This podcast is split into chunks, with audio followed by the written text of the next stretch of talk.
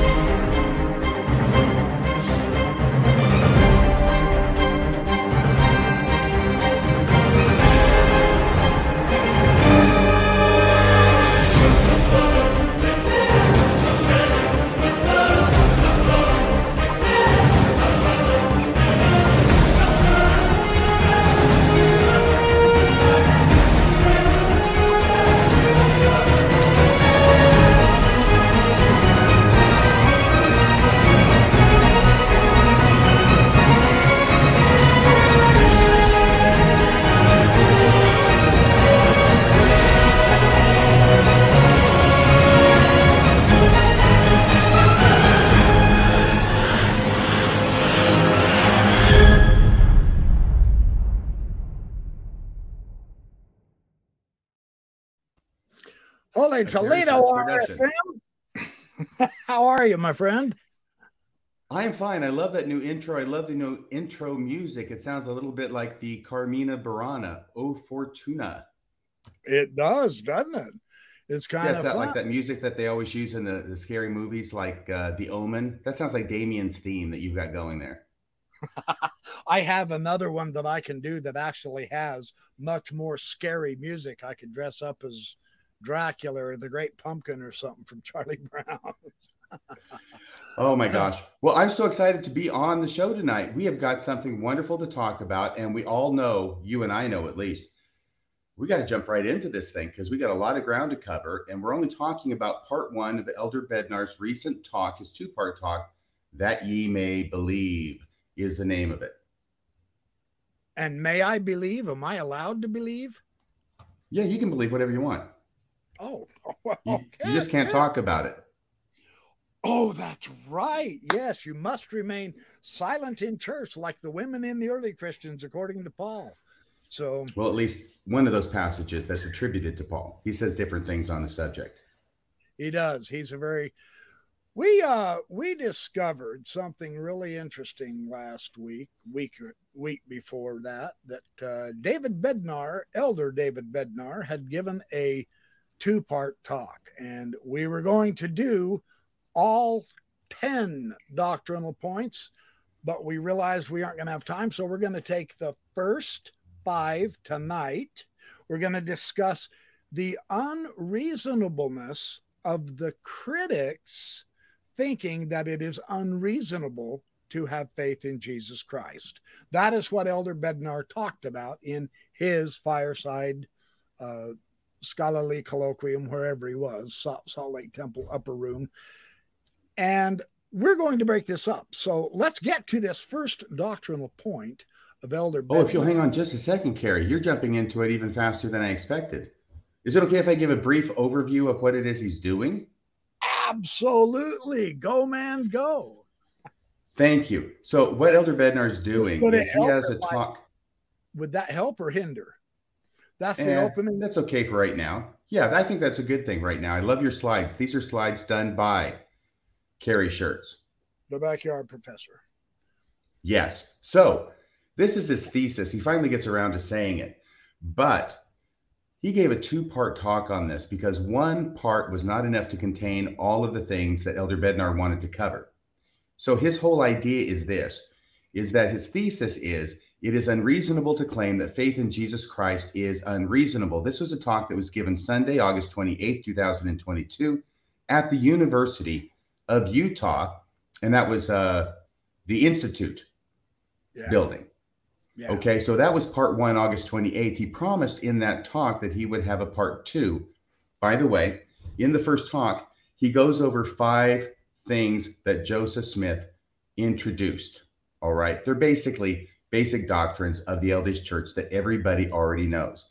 He's trying to brush him off, make him shiny, put him in this new context, and try and get people to recognize that these doctrines prove that Joseph Smith was a prophet of God. All right. Right on. It is very confusing reading his talk. This is like when I went back with uh, Bill Reel on Mormonism Live and we did the uh, Halverson talk.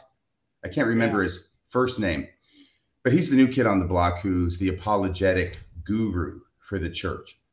And the difficulty with his talk is the same thing I had with Elder Bednar's talk, which is that I have to really listen to it a number of times and read it and dissect it before I can understand what it is he's really talking about. And I have to understand what he's talking about before I can critique it. But I think we've gotten to that point. So, five, he gives this long introduction in which he states his thesis. And then he's going to talk about five doctrines that Joseph Smith produced in his first talk.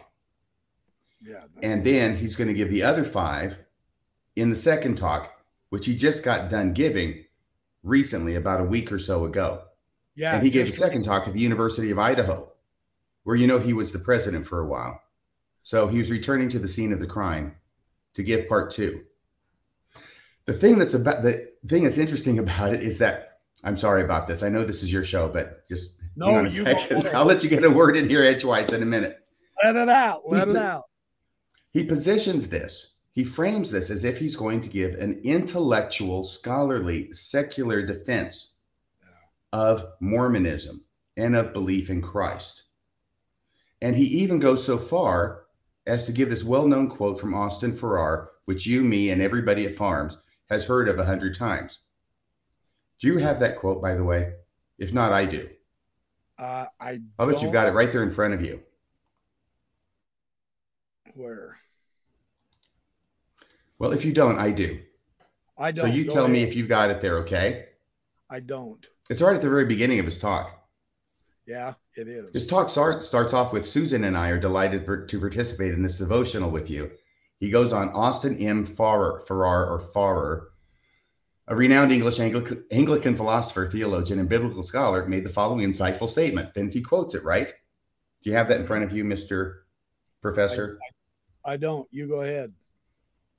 Okay, this is the quote Though argument does not create conviction, the lack of it destroys belief. What seems to be proved may not be embraced, but what no one shows the ability to defend is quickly abandoned. Rational argument does not create belief, but it maintains a climate in which belief may flourish. Period. End of quote. Yeah. So this was basically the the mission statement, I think, of the old FARMS. It was. That was their whole. they they would quote that all just, the time. Yeah, I was just going to say that Daniel C. Peterson was well known for putting that in his editorials of the old farm reviews. He said, "No, we're not going to convince you, but we're not going to remain silent." Yeah. Right. And so what he, what Elder Bednar's doing is framing this as if he's going to give a secular response to keep people right. from leaving the church because yeah. the title of it is that ye may believe. That ye may and he chose that title for a reason because he thinks his talk here is going to be the antidote and the answer and the panacea for what ails people who are leaving the church and who are, are having doubts about the church. He's going to give them the key. And he's very excited about it when you listen to the audio if Elder Bednar is excited about anything, he's excited about this. And you can tell by his manner of delivery in certain places. Yeah. Yeah. But what he ends up doing is has almost nothing to do with giving a secular argument or a rational argument in favor of Mormonism. Basically, what he does is he goes through these 10 points, right? Mm-hmm. Five in the first talk, five in the second talk. We're only covering the first talk tonight, and believe me, that'll be plenty. So that's what he does. But basically, he just puts them out there and says, you know, don't aren't these wonderful, and don't these make you feel good, and therefore, isn't it obviously true? The only point where he gets to trying to be rational and objective as opposed to subjective with the feelings, right? Right. The only point in his talk where he tries to be objective is where he is making the argument that Joseph Smith came up with all of these novel, radical, creative ideas about religion, and that he didn't get them from any place else in his environment. No. They are different than this is his argument that he didn't get them from the Christian churches of his day because actually his beliefs contradict what the Christian churches taught. Yeah. And therefore, since Joseph Smith was theologically innovative, it proves that he's a prophet of God. So the first thing I want to do, yeah. you want to say anything right there, Professor? Well, I was just thinking, you know, um, you can you can truly choose any religious leader of any religious faith. And i guarantee you you will find something unique about them that the others don't have or won't uh, emphasize or whatever. But nobody believes that makes those religions true. Otherwise we would no. be all of those religions. So you would have hundreds of thousands of different unique beliefs in each and every single religion, but that can't possibly make them all true unless you do the Joseph Campbell.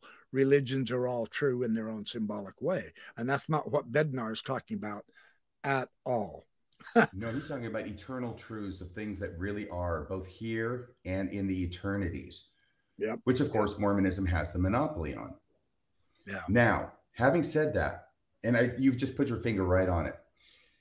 His argument is not correct, which we'll go into. Factually, it's incorrect, saying that Joseph Smith came up with all of these ideas which were unknown in his community and different from what other religions were teaching. All right. Yeah. But for purposes of argument at this point, I'm going to assume that he's correct. And that okay. all 10 of these things that he's going to list, five tonight, uh, that we'll go over in the first talk, that they are all completely original and there was no place that Joseph Smith could have gotten it from in his environment. Okay. That he was truly okay. theologically innovative on all five of these points and 10 when we get to the last, last ones. Right. Right. If we assume that's true for purposes of argument, even though it's not, if we assume it's true, it's a non sequitur. Because, as you're saying, just because someone is theologically innovative does not therefore mean that what they are innovating on is given to them directly from God. And you gave a great example. Are we saying that anybody else who's been theologically innovative, and we've had them for thousands of years in all sorts of different religions, just in Christianity, there are tons of theological innovations. Yeah. That does not mean that they come from God. Right. So creativity in a theological sense should not be confused with revelation. All or, in right. other words, just because you're theologically creative doesn't mean that it has to come from God and it can't just come from someplace else, like your own creativity. Yeah, and they're talking about Thomas Aquinas in the chat right now.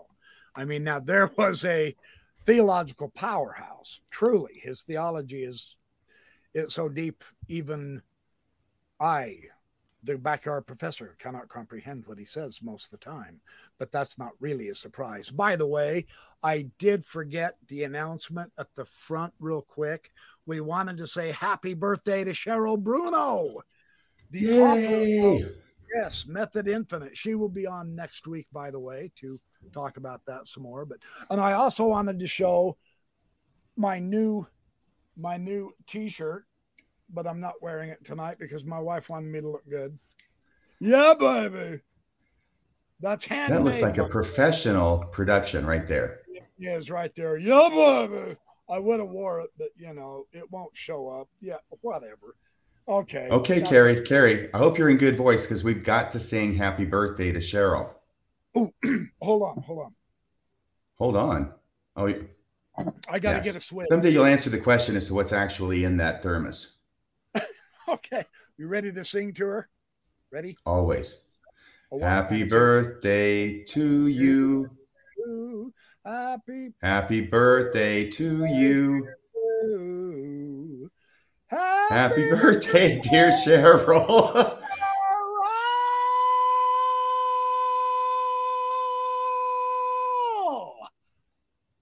Are you done? Happy birthday, Happy birthday to you. Oh, she's going to treasure that. Do that again.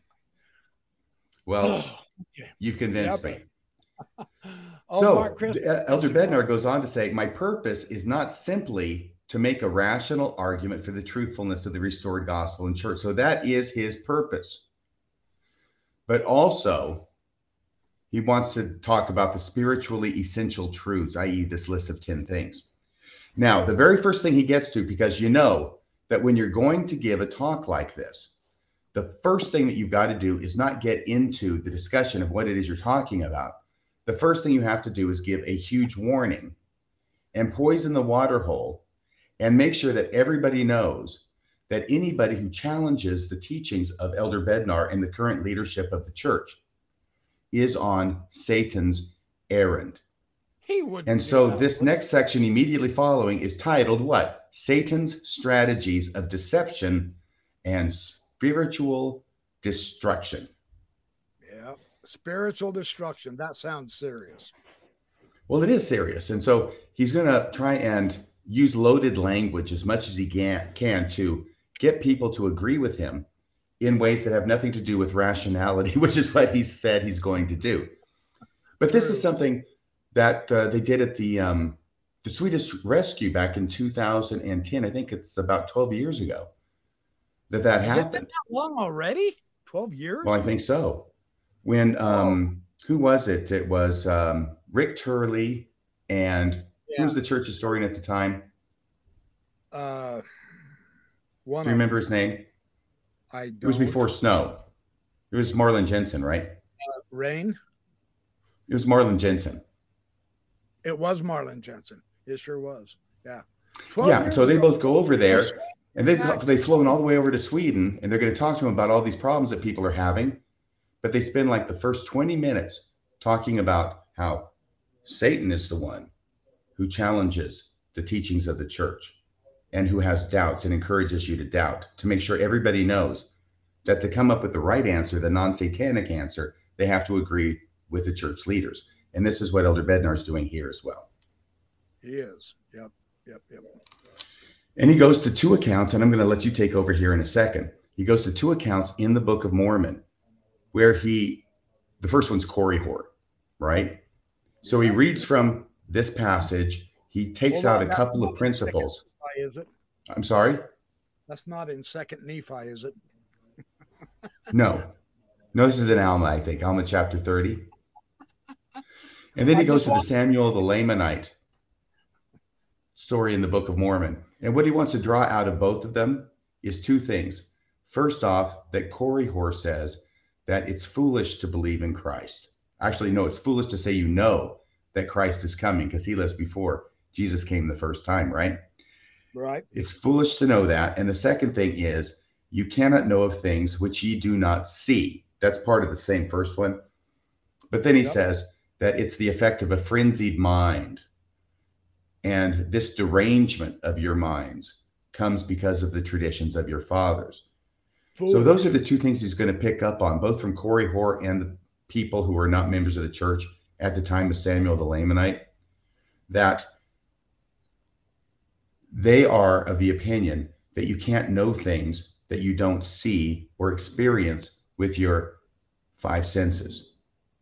And also that Korihor accuses those who do believe in Jesus or say that they know that Jesus is coming, of having a frenzied and deranged mind.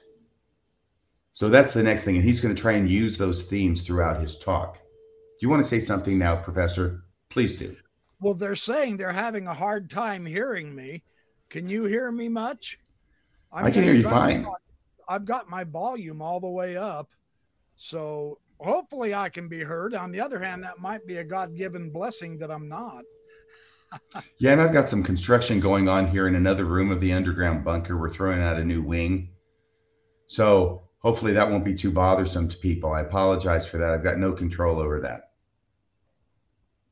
They're saying to turn my microphone up and it's up all the way. I may have to get a new microphone for Pete's sake. Anyway, yeah, this idea of Korihor saying that you can't know unless you see. It's very interesting how Bednar switches one little word in his talk, doesn't he? He says, You can't believe what you can't see. So he's changing things up to build a straw man argument against the criticism of Korihor. And I thought that was a remarkably interesting idea. You actually uh, pointed that out to me earlier. And I think I think that makes a lot of sense based on how we're in chapter 30 of Alma, where he's saying, where he's talking to Korihor.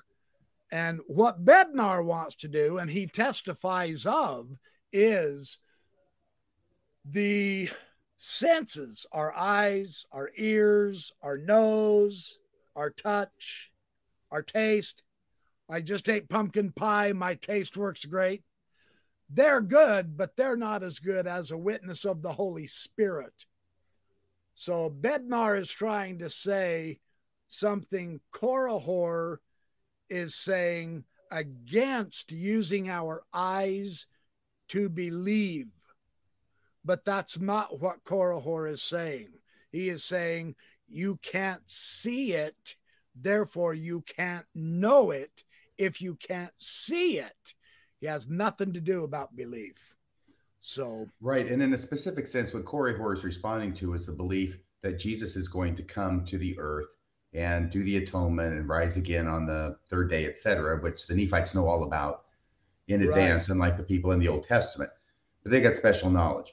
So that's what he's arguing about. And now here's what David Bednar is going to say. By the way, by the way, backyard professor, do you have that video? Which one? Of him saying that one thing where he jumps the shark? No, about, I, I don't have any of Bednar's videos. Can you go to? Sorry, I, I can't really share the screen, but if you can go to his Facebook page, remember that one? I don't have Facebook. that I sent you. You don't have Facebook? I don't. No, they won't let me on. Oh, I'm sorry to hear that. Yeah, well, you know, it's their loss, I suppose. I can get on the Mormon discussions Facebook, but yeah, I was refuting a Mormon apologist years ago, and they kicked me off because he turned me in as a phishing site. I, I don't have that. Hold on. I'm on the wrong I'm on the wrong one. Hold on. I just might have it. Okay, because I'll let everybody know what it says, all right? Because this is the place where Elder Bednar jumps the shark early. He really is all over the place in his argumentation. I know it sounds like we're all over the place right now, but part of that's because he is, and we're trying to keep up with him. That's true. He talks about how what you said, that seeing is not the most important thing to know something, that you can have these experiences with the spirit that are greater than actually seeing. And we've heard that before, right? We'll get to that here in a minute. Right. But what he says here, and I'll quote from him Comparing and contrasting the teachings of Alma and Korihor is most instructive. Now, I am quoting word for word here, so pay attention because it's going to sound like I missed something because it's so strange. Yeah. Alma declares that faith is not to have a perfect knowledge of things. Therefore, if ye have faith, ye hope for things which are not seen, which are true. Period. End of quote. And then Elder Bednar continues and he's going to interpret what Alma just said. Okay. According to Alma, Elder Bednar said, according to Alma, with Christ focused faith, believing that which is true but not visible, is in fact seeing. Period. End of quote from Elder Bednar. And I thought this was remarkable. I thought, I can't be understanding him correctly because it's obvious that Alma is having the argument with Korihor Korihor is the one who's saying, no, you got to be able to see it to know. And Alma's saying, well, no, if you, faith is not to have a perfect knowledge of things. Therefore, if you have faith, ye hope for things which are not seen, which are true. And I was surprised that Elder Bednar interprets Alma exactly 180 degrees opposite of what it is Alma seems to be saying. So he says, Alma's saying that believing that which is true but not visible is in fact seeing. You, and I was playing for time there so you could find that video. Do you have that yet? I, I don't, I'm not going to get it. I don't have it. Sorry. This okay. idea, this idea that I see. Where's see, Maven when you need her? Yeah, where's Maven, baby? Come on, Maven. You got to fix my microphone. Uh, the thing I find is interesting is the faith in Christ. He defined the faith accurately as believing in something that is true, but you don't see it. But then he turns around and says, the faith in Christ is seeing. That just doesn't make sense to me because no, and it makes it makes no sense to me either. And in fact, it contradicts no, everything else he's going to say throughout his talk. It does. It skews everything that he says from that point on. In fact, it skews all five of the points we're going to make tonight on that. And he says can you feel the power of the Holy Ghost, the truth of these doctrinal foundations, which cannot be touched or seen, but which begin to enlighten your understanding and increase your faith? That's, I think that's why he's trying to elevate the spiritual feeling above sight. Right. But I would think that even if Elder Bednar doesn't recognize it, um, he launches off his talk by saying, I'm going to give a rational argument to defend the faith. Yes. And that's one of the main things I'm going to do. It's not the only thing I'm going to do, but that's the main thing I'm going to do. That's why he starts with that quote. But it never shows up. No. He really wants to focus on going over these 10 principles and then having people feel good about them so that they can understand that they are actually true, which is anything but a rational argument. It's gone from the objective to the subjective. To the subject. And the interesting thing is, he is also quoting scholarly articles, as we will see a little later, in order to give the appearance of objectivity.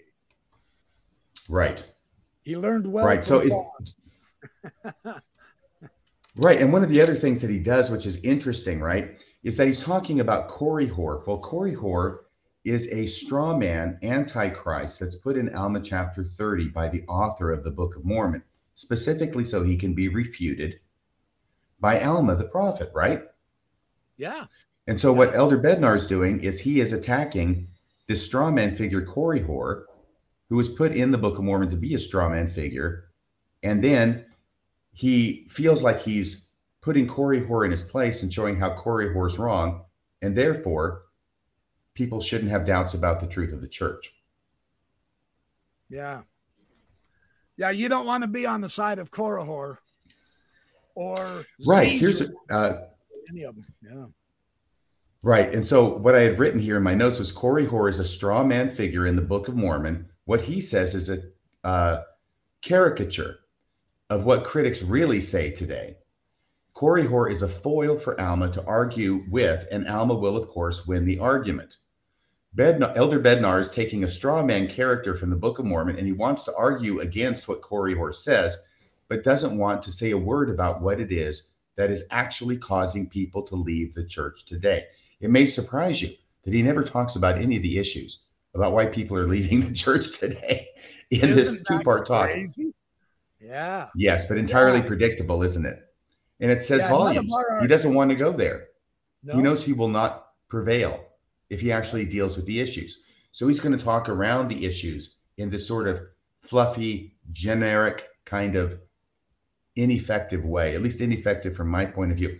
By the way, the reason we wanted to talk about these is because Elder Bednar obviously feels that this is his substantial contribution to the discussion yeah. of apologetics and why it is that people should not be leaving the church, why it is that you can have faith. That's why he titles it That Ye May Believe. That's why it's two parts. And I expect that many people in the church who may be having doubts are going to be having these talks sent to them by believing friends and family in order to bolster them or chastise them or help them to see why it is that Mormonism really is true and they shouldn't have doubts about it. We wanted to have this discussion so that those people can see the other side of the story and understand that this argument that Elder Bednar is making doesn't hold any water. No. And it's not the argument that many of us are making today. And that's why we take issue with him saying, well, the critics are being unreasonable. No, we're not. Right. And actually, we, this we kind are of addressing issues. The, oh, sorry. We Go are ahead. addressing issues. We are addressing issues that the Book of Mormon never ever imagined could exist. And yet they're ignoring those issues. So yes, there you have that. And I was going to say that actually this kind of flim flammery from the apostles is Good one of the reasons people are leaving.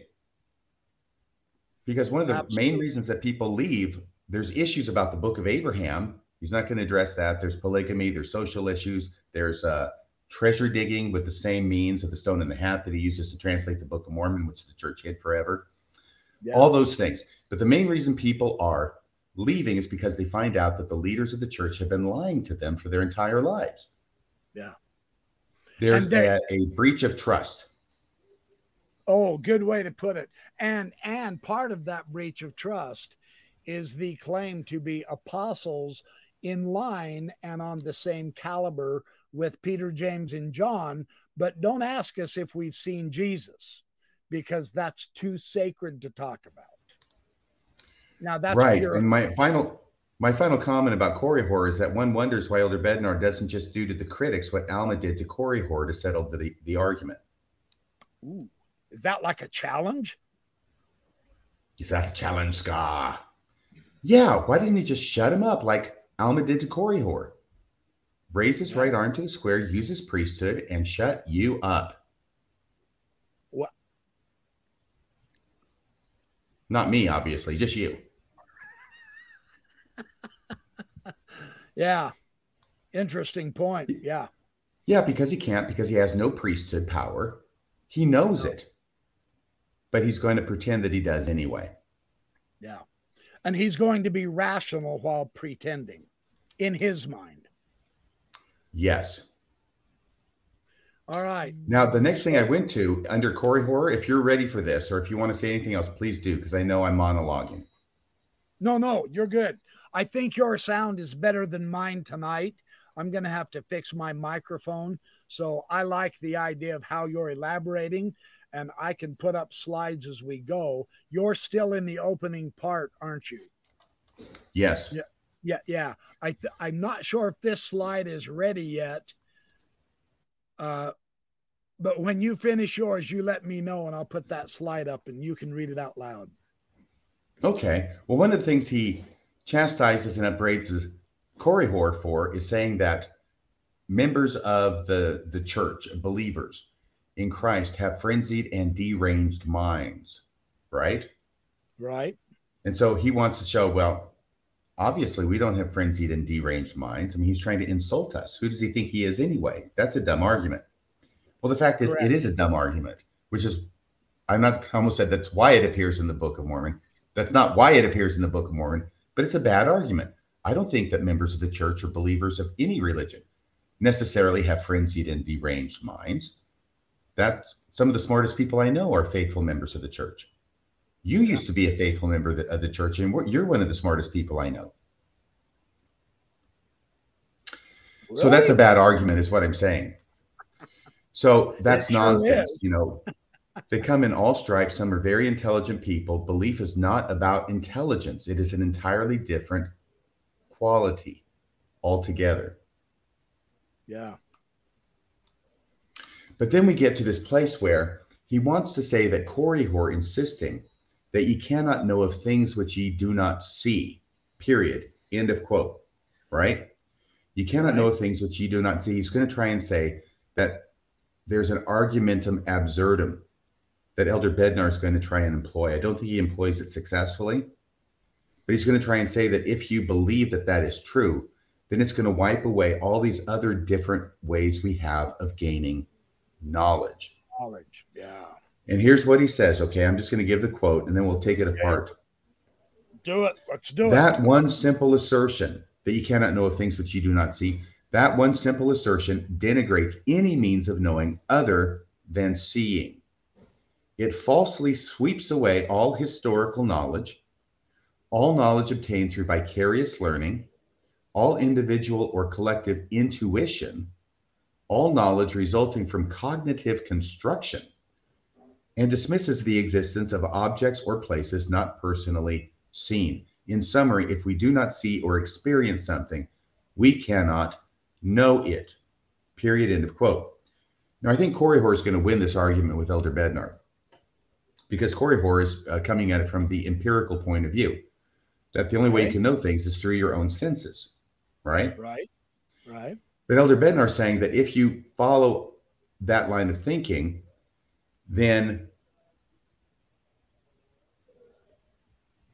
there are all these other things that we rely on for knowledge that get thrown out in the trash heap. So he ta- starts about all historical knowledge, and that's what he says. Well, the problem is, is that studying history doesn't give us knowledge about history. It doesn't mean that we were there and saw it. We can't say we know something happened just because we're reading about it in history books right? I agree. Yep. And I think that any historian worth their salt is not going to say, we know this happened, but merely that based upon the sources that we have and the analysis that I can bring to it, this is what is most likely to have happened. Right. And there's always going to be an adjustment to whatever it is we say we know. Yeah. Right. So I think that when he says that sweeps away all historical knowledge, I don't think there's any historical knowledge in the first place to be swept away. But he's making a big, yeah, it, it does. He's making a big, impressive list to make him look rational, though. Right? Right. But I think that when I analyze it, it shows me the opposite of his being rational. He then he says it sweeps away all knowledge obtained through vicarious learning which means reading books or the internet or whatever it is, a vicarious mm-hmm. learning, learning about something in a means other than actually being there to witness it yourself. Well, guess what? That's not knowledge either. Is it? Ah. Ah. No, it's something that we're reading what other people have said, and then hopefully we'll try and figure out what we think, but still it's not knowledge because we're not witnessing it. We're not experiencing it through our senses. Good so that's point. one another point for Korihor, I think. He then says um, it's uh, it gets rid of all individual and collective intuition. So he's taking something called intuition. I don't know what the difference is supposed to be between individual and collective intuition. Well, collective. I know what individual and yeah, yeah, yeah. Collective is much more people together, so there's less chance of being wrong, right? If 10,000 people believe something, it's more true than if only two do, right? Isn't that Bednar's thinking?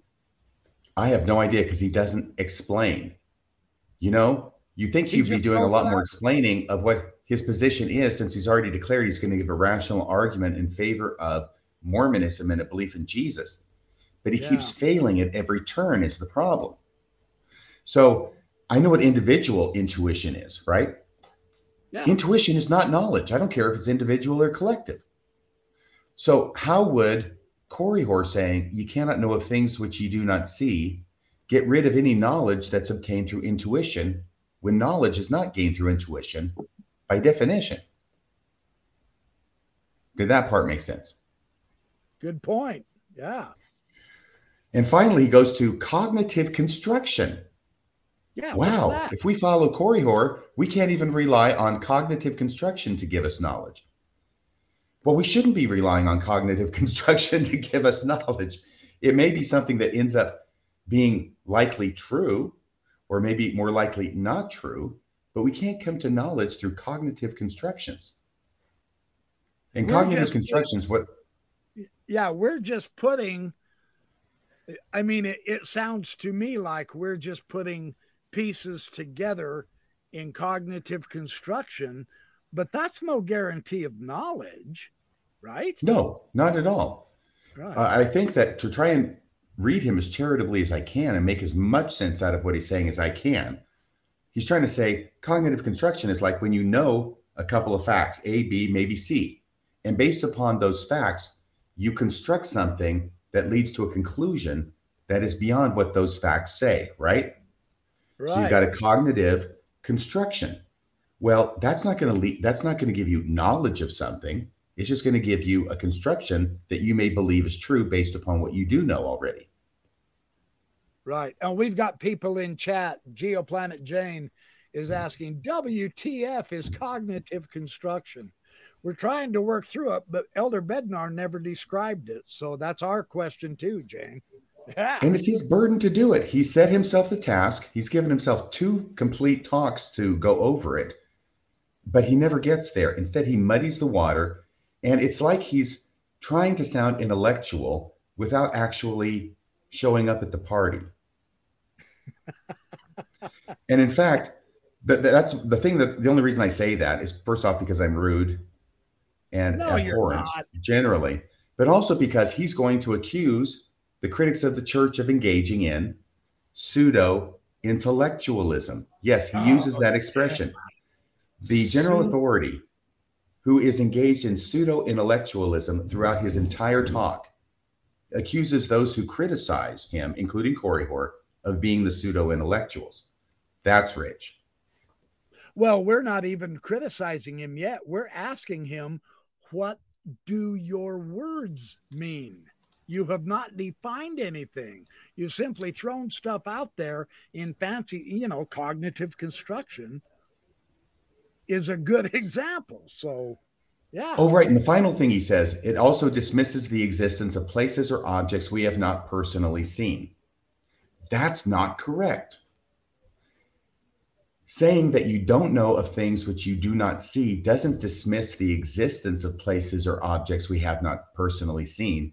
It just means that we cannot know of their existence if we have not personally seen them.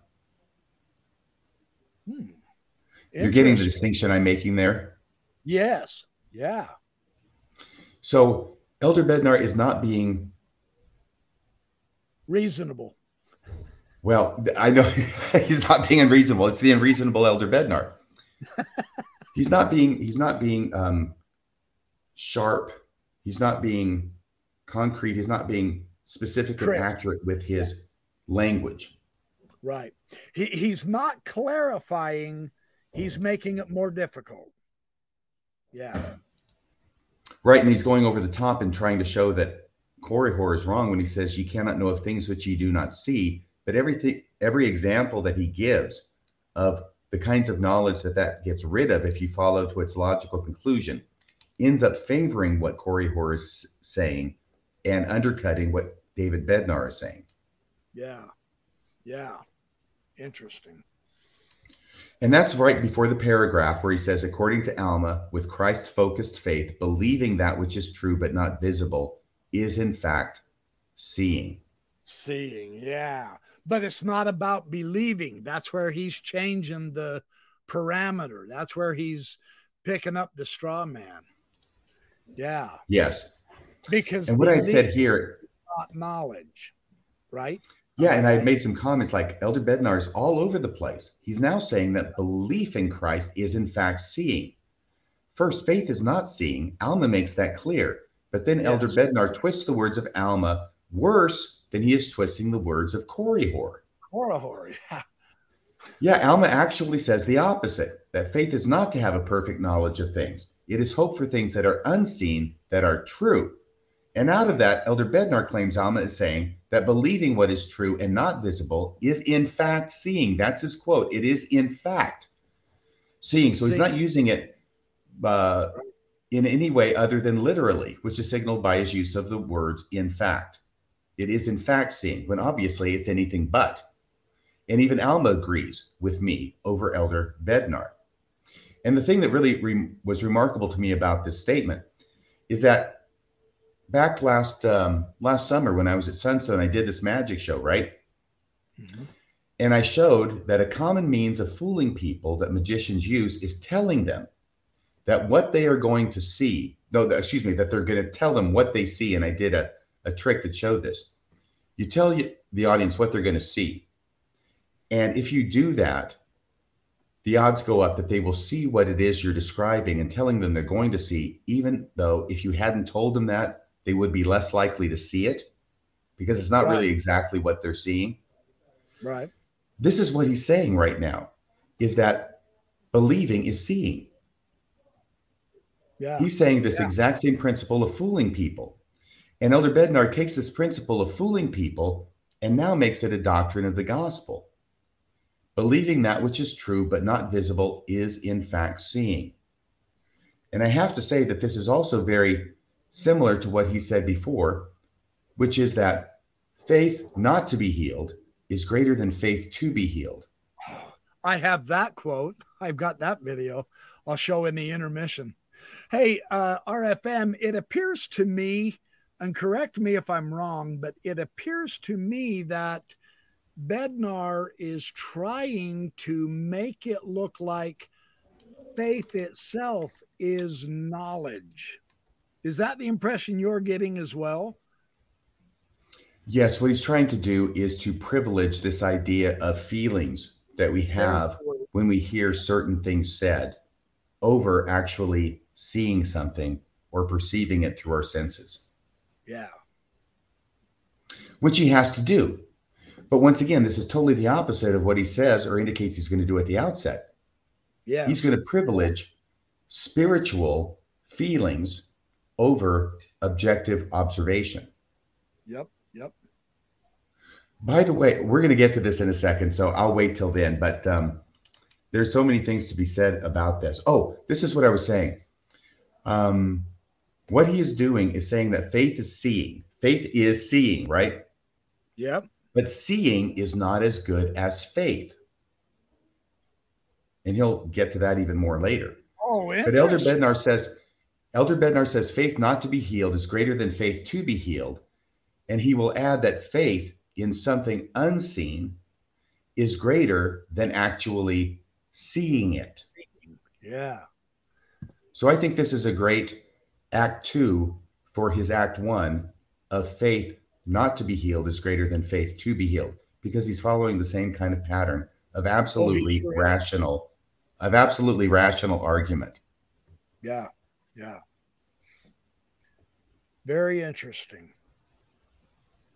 I, I i just don't i don't see how someone hasn't stepped up and said um, there's no definition anywhere that faith is ever seeing. And my suspicion is he's trying to sneak that in with his fancy, quick little flip while quoting the scripture so no one dares uh, discuss that with him so that he can cover up the fact that he has not seen. But his faith doesn't need to see Jesus in reality to be a real apostle because his faith in Jesus Christ, it appears to me, he's trying to make them equal to, just like doubting Thomas. I won't believe unless I see. So Jesus showed himself to doubting Thomas. He let him feel the prints of the nails and in his side that sword stab wound. Now that's seeing. But all the apostles today say, well, no, no, don't ask us if we've seen Jesus we testify of the holy name. But everyone sees that has no power compared to Thomas's experience or to Peter's or to even Paul's, who claims he saw Jesus, even if it was in a vision, that's irrelevant. He saw Jesus and heard his voice. He wasn't just testifying of a name. I mean, it wasn't a name walking around in Galilee healing people and walking on water and turning water to wine. I like it. That's a great observation. Thank you. Not as good as yours, but hey, I'm getting there. oh my gosh. Don't even do that to me. Sorry. But we sorry. do, and I'm going to have a few more things to say about that later when we get to the part about the first vision, which is one of the things he talks about. under number Yeah. one. Yep. But he yep. has to lay all this groundwork first so he can get his audience all softened up and Yep. of the right frame of mind to be able to agree with him when he gets to the main body of his talk, which are the those five things in this talk and the five things in the next talk. But it's in this point where he's talking about Korihor at the end. He spends a lot of time on Korihor. And then I'll talk a little bit about the ministry of Samuel the Lamanite and the people who didn't believe. They thought it was not reasonable that such a being as a Christ shall come, and that some things the prophets may have guessed right among so many because signs were happening in the Book of Mormon just prior to Jesus's birth, Yeah. as had been testified to by Samuel the Lamanite. And they're saying, well, they might have guessed right on some of these things, but because they said so many things. So they may have guessed right among so many. And those are the two things he's going to talk about there. I don't want to go into a lot of depth in that because we got to get to the points he's making. But it's at the end of his discussion about Korihor, where he says, in fact, I believe Korihor's limited epistemology, he knows the word, limited epistemology reveals that the only person in the scriptural account with a frenzied and deranged mind is Korihor. So there, you're another one, Korihor. Infinity. There you go. I know I I know you are, but what am I? Stand And then up he says a reality. Yeah. Uh, then he says it's a reality that Korihor himself will acknowledge after being stricken dumb. Stricken dumb, remember, can dumb, in yeah. In consequence of the repeated and emphatic pronouncements of his own pseudo intellectual demands. That's where he calls Korihor the pseudo intellectual. And because we critics are unreasonably disagreeing with everything the Mormon leaders teach, by implication, we are also pseudo intellectuals. And he can't be, though, because he is quoting intellectual scholarship, as we will see, and he is using the scriptures properly to show why faith is seeing. Yes, but he leaves that faith is seeing part. I mean, that's just like an island out there in his talk. It doesn't relate to anything else in his talk. It's like he had this great idea, Right. so he threw it in there, but it doesn't connect to anything else that he's saying.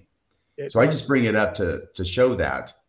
but- Finally, at the end, now he's finally he's been going on for I don't know how long, but he finally gets to his thesis statement, which is, in fact, I believe it is unreasonable to claim that faith in Jesus Christ is unreasonable.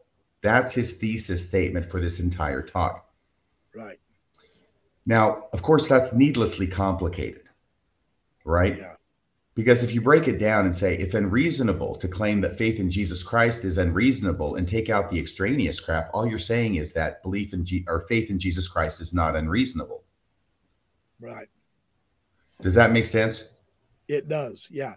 Well, he's trying to come across as uh, a higher intellect as an apostle. It's kind of like doubt your doubts. You know, it's unreasonable to be unreasonable. The the general authorities in the last decade has appeared to me to try to make it more catchy phrases in teaching now because the same old stuff after 297 years has bored the hell out of us. And so they have to try to put something new in, but it's not. Right. It's what we would call in the law form over substance.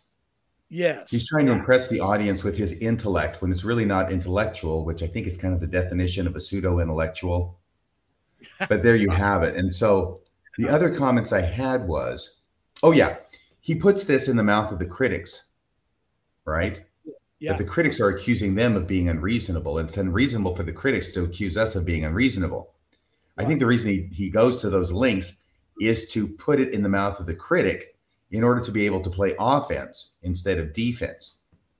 Oh, But it oh. amounts to the same thing. yeah. And I will say this one thing too. When you say that it is unreasonable to claim that faith in Jesus Christ is unreasonable,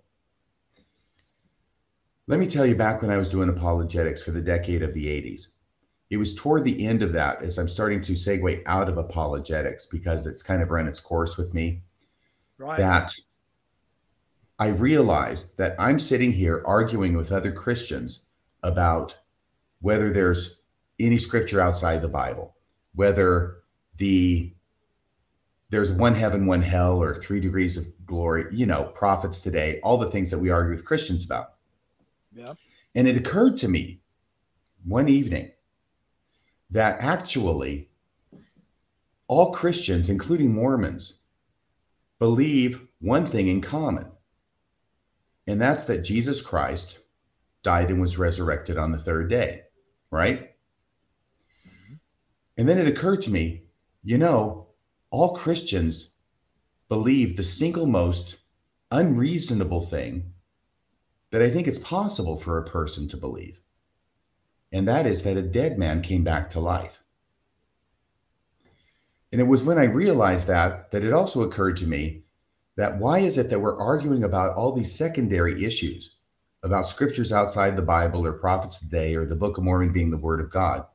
Why are we arguing about all these things when we already agree on the single most unreasonable thing that could possibly be conceived? Because when you believe, when you share a belief that a dead guy came back to life, everything else is kind of secondary, I think. Yeah, good point. So, thank you. So, building on that, when Elder Bednar says it is unreasonable to claim that faith in Jesus Christ is unreasonable, I have to counter with the idea that no, Elder Bednar, the single most unreasonable thing a person can believe is that a dead man came back to life. And therefore, it is not reasonable to have faith in Jesus Christ, at least not if that faith incorporates the idea that he died and came back to life. And by the way, also that he's coming back again real soon, even though it's taken him 2,000 years to get around to it. And there's no sign that he's coming anytime I've got, soon. I've got my alarm set. I'm going to be ready. I've got it 15 minutes ahead of time because I've got a modern day Urim and Thummim and the seer stone here. Bednar has my permission to say that, or I have his permission. Yeah. Do you want to say anything before we get to the dispensation of the fullness of times section of his talk? Uh, no, I think you've been doing fantastic. I'm trying to, I'm trying to let you do most of the talk, and I apologize. Apparently, my mic is not very good, which really torques my britches. But oh well. I hear I'm, you fine. I I know, but they don't. So it, they say my voice sounds far away and high like a soprano, and I think it's because I sung and it broke my mic. I don't know. I thought that was your normal speaking voice. RFM. okay, well you're gonna have to you're gonna have to spell me it sometimes because I'm gonna lose my voice. I've been coughing for several weeks now. I, I okay, I so under the dispensation of the fullness up. of times. I can hurry up and throw in this other slide for a minute and talk if you want. Well, we're not even there yet. So I'll do that and then you can talk about that first point. Okay. That's good. Right. So I've got Deal. something to look forward to. Okay. Under the dispensation of the fullness of time section, he talks about he's had, he's been 50 years a member, full time missionary, blah, blah, blah. He's heard all these arguments against the church. And then he says, and I believe the basic arguments used by our contemporary detractors have not changed much since the days of Korihor and Samuel the Lamanite. Well, there I think that he's showing that he has no idea, or at least he's feigning or presenting that he has no idea of what the arguments are today because they have nothing to do with Korihor, or anything in the Book of Mormon. Right. Because actually, the arguments have changed quite a bit. And yeah. Elder Bednar, if you're watching this, you must know this because you and the other apostles were the ones who were in charge of approving the gospel topics essays. Ooh, so don't sit there and right. pretend that these are the same arguments made in the Book of Mormon as are made today. But he wants to do that so he can go against the straw figures in the Book of Mormon and pretend that he's defeated today's critics, right? Elder Bednar knows what the issues are over which people are leaving, but he refuses to talk about them. He's going after straw man arguments in the Book of Mormon, which is presumably safer for him to do. The main reason people are leaving the church and stop believing is when they find out their leaders, such as Elder Bednar, have been lying to them their entire life. I said that before, but this is where it appears in my notes in the outline of Elder Bednar's talk. Right. Okay. That's why they're leaving. And unfortunately, Elder Bednar is going to be giving us lots of examples of apostles, specifically him, engaged in the same kind of hide the ball presentation, which is why people are leaving the church. Because if you want to get the truth about the church, you can't go to an apostle. No. And that's they will so not tell you. They will. These are the guys who will never tell you the truth about the church, and they've proven it over what, two hundred years? Yeah. Over the course of two hundred years, they've proven it. And we'll see it again tonight when we look at these slides with his five points. Every one of the five points he makes in his first presentation is problematic. Every one of them. Yes, they are all problematic. If you'll hang on just even if he were correct that these were completely novel ideas from Joseph Smith and there's no counterpart in his culture that he could have drawn them from. Right. His argument still doesn't convince No. because innovation doesn't equal revelation. and Okay. truth. So his entire thesis, even as he presents it, is blown out of the water at that point. But now, in a few minutes, we're going to go through those individually, the first five. But he still isn't done with his introduction. And he's going to say something else. And here's one thing he's going to do, okay? Elder Bednar knows there's a potential objection out there. Of Joseph Smith getting some of his ideas from other sources and other books that were in his culture, in his environment, and that said a lot of the same things that show up as innovations that Joseph Smith is going to reveal later on after the church is organized in 1830. He wants to deal with that objection up front, but I think he does more damage by trying to deal with it than if he had not tried to deal with it. And what I'm speaking of specifically here is the Manchester Library. There was I a have slides if you want me to show them. okay in just a second. Oh, sure. Yeah. No, y- yes, this is what I'm going to talk about, but I'm going to read what he says here, okay? Because what he's going to say is the Manchester Library is five miles away from Joseph Smith's home. That's how far he would have to go. Five mile hike. And five mile hike, that's all it is. And there were books in there that do discuss ideas that do show up in Joseph Smith's theology later on, including some of the innovations that Elder Bednar is going to be talking about could only have come from God. So he's going to try and take care of it by saying, quoting Lucy Mack Smith, stating, quote, Joseph was less inclined to the study of books than any child we had, period, end of quote. And all he's going to say about the Manchester Library is this Thus, the claim that Joseph derived some of his religious and theological ideas from the old Manchester rental library seems unlikely. And that's all he's going to say. And then he's going to go on, right? A little vague, isn't it? That is all he's going to say about the, I think, demonstrable fact that there were books and ideas in Joseph Smith's milieu that seem very strangely similar to his doctrinal innovations that he comes Yeah. up with later on. Yeah. That's why Elder Bednar wants to deal with it, but he doesn't really want to talk about it in depth. But he does give a footnote. Yes. He does give a footnote about the Manchester Library, and that's to the paper that was published in BYU Studies back in 1982. So I looked up the paper, and the paper does use this quote from Lucy Mack Smith. Are you And the allowed paper- to do scholarship? I'm sorry, what? Are you allowed to do scholarship? You looked up the paper? You didn't just believe Elder Bednar? Well, I thought I should look it up to see what the heck he was referencing. Oh. So here we go. That's your pseudo scholar move for the uh the show, right? You looked it up. Yeah. You didn't have faith that he was telling you the truth. You went and looked it up. Good job. Right. And here's where Elder Bednar gives away the farm. He knows that there are arguments that Joseph Smith derived many of his unusual doctrines from books that had been written and were, in fact, available in the Manchester Library only five miles away from his home. Okay.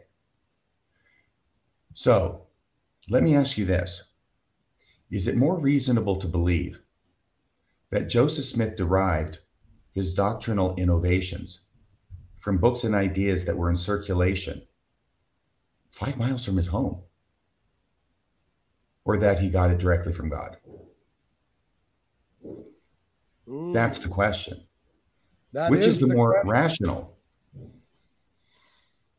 Can I flip a coin? No. No, you must use your noggin. Can I use the seer stone? you can flip a two-headed coin if you call heads. yeah, that, no, that's a good point. That that's yeah. What is more rational? Right, and so we go to Robert Paul, who wrote this article. And although Robert Paul comes to that same general conclusion, he also has a few other things to say in this relatively brief yeah. paper because the Manchester Library, we have this godsend, if I can say, that providentially we know what the contents of the Manchester Library was around the time of Joseph Smith. Okay. Yes, we do. So yep. we have that, and he gives that as a list in his appendix. But in the paper itself, let's see what you've got, my friend, as far as quotes from his article. We have very interesting here is i'm just i i don't have these in any particular order but we can just look at all four of them. Okay go ahead. I'm trying this is a first class production folks. okay here we go. Boy hold on. Let me let me knock off right that's not the first one. That's not the first one. That's what that begins with extract.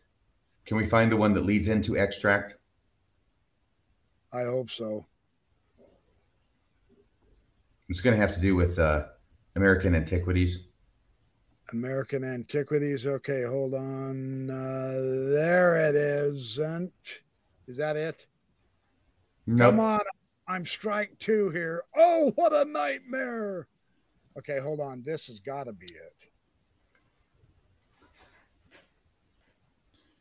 Once you get to number four, I think you will have probably hit it by then. Well, the dumb thing doesn't show up. Oh, for Pete's okay. sake. Okay, hold on. I'm getting it. I'm getting it. Just be patient, people. I am an absolute guru when it comes to electronic crap. I can do it from here it? if we need to. Is that it? Extract. No, no. You've shown those two before. Oh, for Pete's I'm sorry. I'm not trying to be hypercritical, but no. No, it's all good. Here, I can read. I can read it. Okay. No, hold For on. For example, went to the effort to make these stupid slides. I'm going to show them, damn it. This is the one that's at the bottom of the page that starts, and that's not it either. The one that starts okay, with, for example, I know, I know, which one it is. Josiah Priest's The Wonders of Nature. Okay, that's supposed to be it at the bottom. See, that's the one we're going to. But here's the deal. No, let's go back to that one. That same one, okay? Let's go back to that one, please. That's a good place to start. From the paper, okay. can you read that entire paragraph in the middle for me? Yes, I can. While most of the books were not directly relevant to emerging themes within either the new church or its growing literature, it has been suggested that several of the books dealt with material which directly or at least implicitly formed the intellectual material from which Joseph Smith borrowed his doctrines.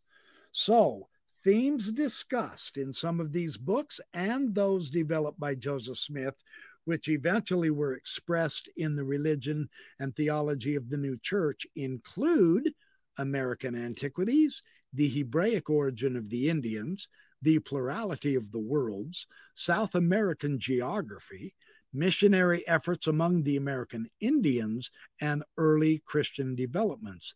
That's a lot of themes that he had accessible to, didn't it? In a library five miles away from his house. Now, can you read, continue to read that next thing because it's going to, going to go into detail about two of those books, which are of a special interest to Mormonism.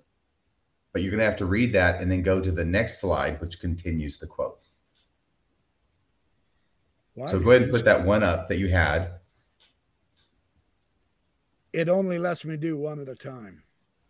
Right, but you're going to have to go back to the one you had up originally, just a few minutes ago, just a few seconds ago, the last one.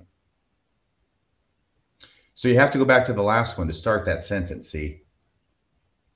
Yeah. But that is the correct next slide. I could have swore I did these in order. I'm just saying. I'm just saying. I'm innocent. Is that that's it? not it. No, that's not the one you just read. okay, this is BYP. Oh, hey, look, it finally showed up. There. That's not it. It's That's the one you the just read, Kerry. I've got. I'm just No, you, it's the one you just read. You had it up and you read from it, remember? it won't come.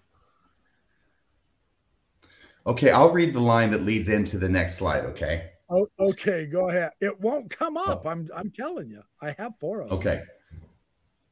What it says is this. For example, this is continuing right after what you read. Okay. For example, Josiah Priest's The Wonders of Nature and Providence Displayed, 1895. It's right there at the bottom. Don't even worry about it. Okay. Okay. Contains a potpourri of topics ranging from natural history and philosophy to religion and literature. This work includes a verbatim. Now, find the slide that goes from there.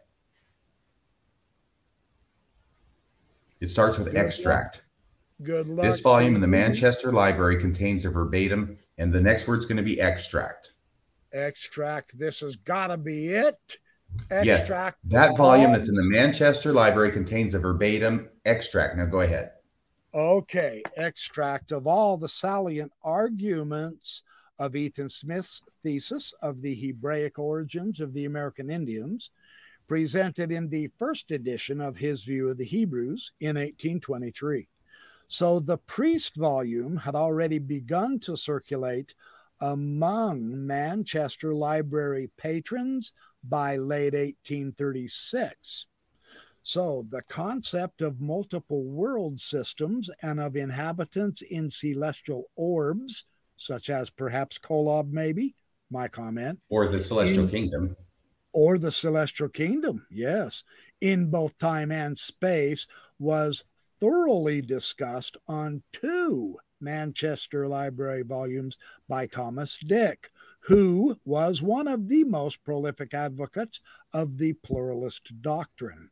His Philosophy of a Future State, 1829, and The Christian Philosopher, 1823, deal extensively with the notion that the universe is fully peopled both for the glory of God and for the glory of man. These volumes Pleasure did man. not.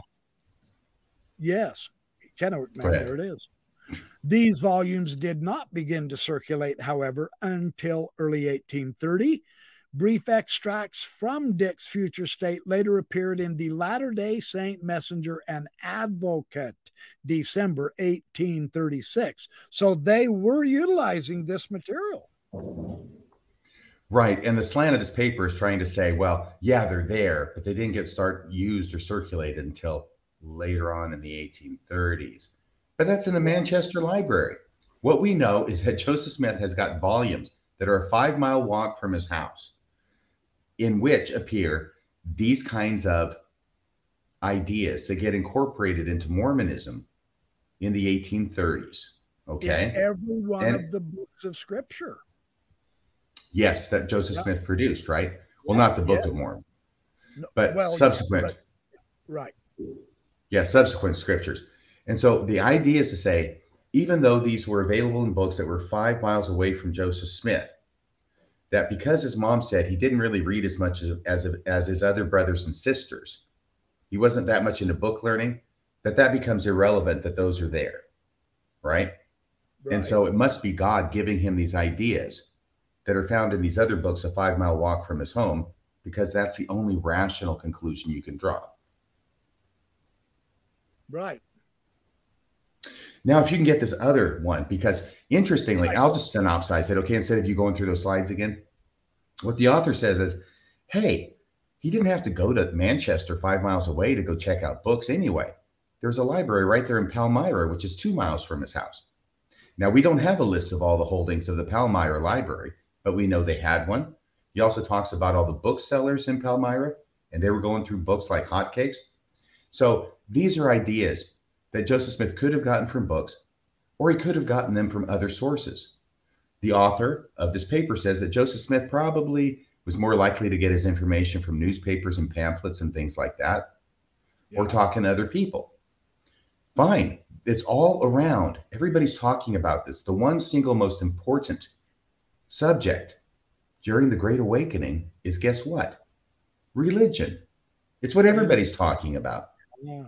Everybody's trying to figure out what the correct answer is among a host of conflicting views on every subject imaginable associated with Christianity. Yeah. So, having said all of that, that's the paper that Elder Bednar cites to in support of his one sentence dismissal of the idea that Joseph Smith could have gotten any of his ideas from secular means and books and pamphlets and newspapers in his community. And bookstores that distributed the books to both the Manchester Library and the Palmyra Library. But none of this was available to Joseph Smith, according to David Bednar. It's like he lived in a vacuum. And we just know that narrative don't wash anymore. Yeah, he wants to take the single most obvious basis that Joseph Smith could have come up with these ideas from his community and put it to the side because that's totally going to destroy Elder Bednar's argument that they had to come from God.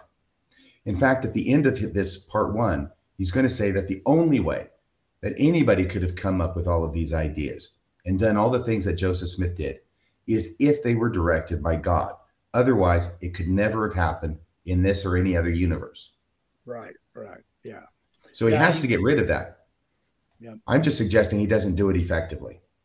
No, no, he or really rationally. It, especially when his own Mormon scholars have definitely shown, and it doesn't matter whether they're from BYU or U of U or BYU Idaho, his own Mormon trained scholars have shown that the environmental influences, and we do have Dan Vogel in the audience tonight. Welcome, Dan Vogel, my good friend.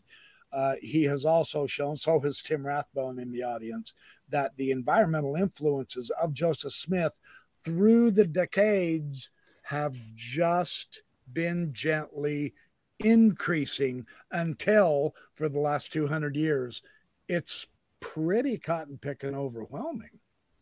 Yeah. Right. And I talked with a friend of mine who's a professor of classics at Florida State University. Yeah. It's generally understood about this idea that Joseph Smith, I mean, he could have read books and gotten his idea from books, certainly. But sure. also, these ideas are in the environment and they're being discussed. So he doesn't actually have to read a book to encounter the idea. Now, that oh, sounds kind of amorphous, but I came up with a, a good example of that currently, which is this How many people out there, by a show of hands, how many people in the audience have ever heard of the Big Bang Theory? I'm going to expect every hand's going up. That's and what happens. Many people have I eat beans? Oh, sorry. well, I guess that's probably the least objectionable thing one could say about it. So, the uh, the Big Bang Theory, and most people have a general idea of what it is. I'm not saying a technical, detailed understanding of it, but this general idea of what it is. And then I would ask, how many people have read a book about the Big Bang Theory?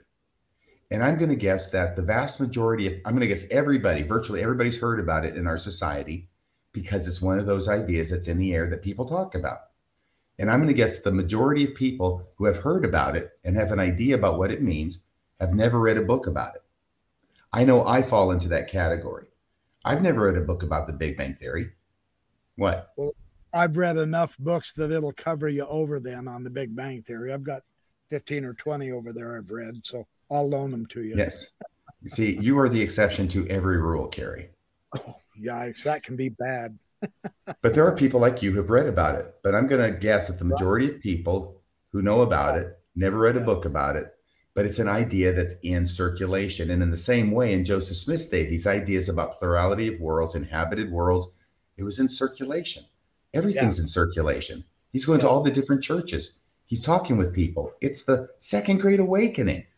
Yeah. For crying out loud. So you don't have to read a book to know about an idea. And Joseph Smith didn't have to read these books, although he may have, but he didn't have to in order to know about the ideas that were in those books. Excellent point. Yep, yep, yep. Okay. I like it. We're almost to the point where he actually gets to the what the heck he's going to talk about. But he wants to no, frame this. Listen, he's still not done framing it.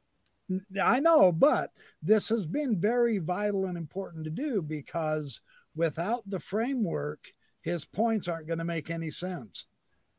I don't think they make any sense anyway. They don't, but I mean, as far as trying to, he wants us to believe, but with this framework, you you can't because it's been so dare I say it, unreasonable. Okay. I think so too. So his first thing that he gets to, and we need to get to this because we got to get through this, is the nature and character of the Godhead. This is number one on his list of five things that he'll get to tonight. And then there's five separate things he'll get to in the next talk, which we're not going to cover tonight. But the first one is the nature, the nature and character of the Godhead. Now, this is how he starts every one of his doctrinal things about Mormonism that makes Mormonism different from a lot of other Christians, right? Correct. Correct. Is he tries to compare it with what other churches were teaching in Joseph Smith's day to show that it's different from what Joseph Smith restored. Therefore, Joseph Smith was not influenced by the false traditions, is what he calls them, the false traditions of other Christians of his day. Yep. And that first paragraph do you have it with the most common way the Godhead would have been explained by those? Do you have that? Um, let me. If you don't, I do, and I just cough, so I should be able to do it. This is how he starts off, and this is illustrative of how he's going to start off each one of these sections. So he says the most common way the Godhead would have been explained by those from whom Joseph was learning in the second decade of the 1800s, i.e., other Christians in his society, right, is one divine being who appears in different modes or forms, sometimes as the Father, sometimes as the Son, and sometimes as the Holy Spirit. Thus, Joseph would have almost certainly entered the sacred grove with the false assumption that God the Father was the same being as the Son and Holy Spirit. Then he's going to go into what Joseph Smith says happened in the 1838 account of the first vision where there's two beings and then he's going to go to section 130 i think it is where it talks about there's three beings in the godhead right? The father having a body flesh and bones son also or vice versa it amounts to the same thing. And the holy ghost being a personage of spirit right? Yep. So this is what he's doing and i want to frame what he's arguing before we dismantle it. Okay. So what he's trying to say is joseph smith is surrounded by these uh, preachers and religionists who are teaching this kind of thing, and even says the most common way the Godhead would have been explained. So, how is it that Joseph Smith restores things that are different from what his culture is teaching, if in fact he were not a prophet of God? That's his argument that That's he's trying argument. to make. And I've actually said it more clearly than he says it. Yeah, you. But I'm trying to steel man his argument. Okay. Yeah. I'm trying to steel man his argument so that we can find out what it is he says, try and put it in the most effective way possible before we start seeing how it doesn't really make any sense what he's saying, and in a couple of ways. Okay, did you have a slide about the Godhead? I do. Right there. Okay, why don't you take it away? Because amazingly. I also I said amazingly, I said here you're going to take it away, and I continue. That's like he does with his intermission. He says he's going to have an intermission, and then he continues talking. Newsflash for Elder Bednar. That's not what an intermission is. but he'll get to that between points three and four. There you go. The funny thing is, is that he correctly he correctly describes modalism, and he knows he's describing it because he puts modes in quotation marks. Right. That the Father and the Son and the Jesus and Jesus Christ. What does he say? The most common way the Godhead would have been explained by those from whom Joseph was learning in the second decade of the 1800s is one divine being who appears in different modes or forms, sometimes as the Father, sometimes as the Son, and sometimes as the Holy Spirit. Right. Okay. Now, his argument is that Joseph Smith reveals things that are different from what he's encountering in his environment, But what he has just described is the idea of modalism in the Godhead, which yeah. is exactly the kind of Godhead we encounter from beginning to end of the Book of Mormon. The Book of Mormon presents a that, modalistic. That Go ahead. Isn't shock, it what? That should shock us because he's trying to separate the Christian deity from Joseph Smith's and his environment, and yet it's full fledged in his own Book of Mormon. But Bednar doesn't let us in on that secret. No, he doesn't tell us that part. Nope. And so it also has okay. So just to put the the fine point on that argument, right? If yep. he's saying that Joseph Smith is presenting revelations that are not influenced by his environment, and if Elder Bednar is saying his environment is teaching the doctrine of modalism, then the question becomes why is that doctrine present throughout the Book of Mormon, which Joseph Smith produces in 1829? He's undercutting his own argument, at least if you know the rest of the story. Story. Thank you, RF. And there's also a problem. There's also a problem with the first vision account, and that's your slide. So please take it away. Okay. Uh, well, first, uh, let me let me just get back to this first doctrinal truth: the nature and character of the Godhead. Um, since he learned in the first vision that the Father and Son are separate, both have flesh and bones. The Holy Ghost is a personage of spirit. Christ is literally the Son of God in the flesh and the spirit who has progressed to where God is now. Now, the issue we have before us historically is that there are several differing and contradictory first vision accounts. And not all of them said two personages visited Joseph Smith. So we are giving a justified, reasonable response. We are not being unreasonable when we say this is what Bednar is presenting to us here is a fatally flawed, harmonized view. And it is, unfortunately for him, it is this harmonized view that does not agree with the historical reality. In not one account is God the Father ever said to have a body of flesh and bone of the first vision. Not one. The 1832 account, which is the oldest one, the one that Joseph Smith wrote in his own hand, leads us to believe that Joseph Smith had not developed that his doctrine of the Father and Son are two separate personages. That came later in the 1835, and then, of course, later on in the official 1838 account. However, it is formally elaborated on not until 1843 and it says the father and that's the one rfm was just quoting the father has a body of flesh and bone uh, tangible as man's the son also the holy ghost has not a body of flesh and bone but is a personage of spirit. Now that was his 1843 view.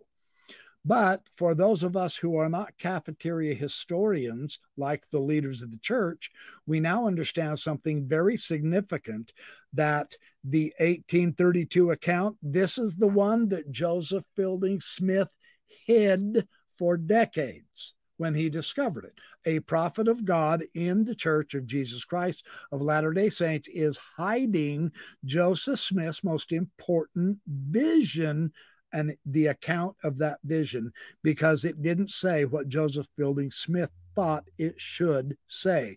And that is how he described his reason for hiding the thing. I mean, wow. So the lectures on, or the 1832 account has only the Lord of glory who was crucified for the sins of the world. That was Joseph Smith's first vision. And which is consonant. I was going to say, which is consonant with modalism. Which is perfect with modalism. Yes, thank you. Very good point. Yes. And this is the 1832, the earliest. Now we further go on and we realize that the lectures of faith was in 1835, right? Now they did have this in the Doctrine and Covenants, the collection of revelations, until 1921.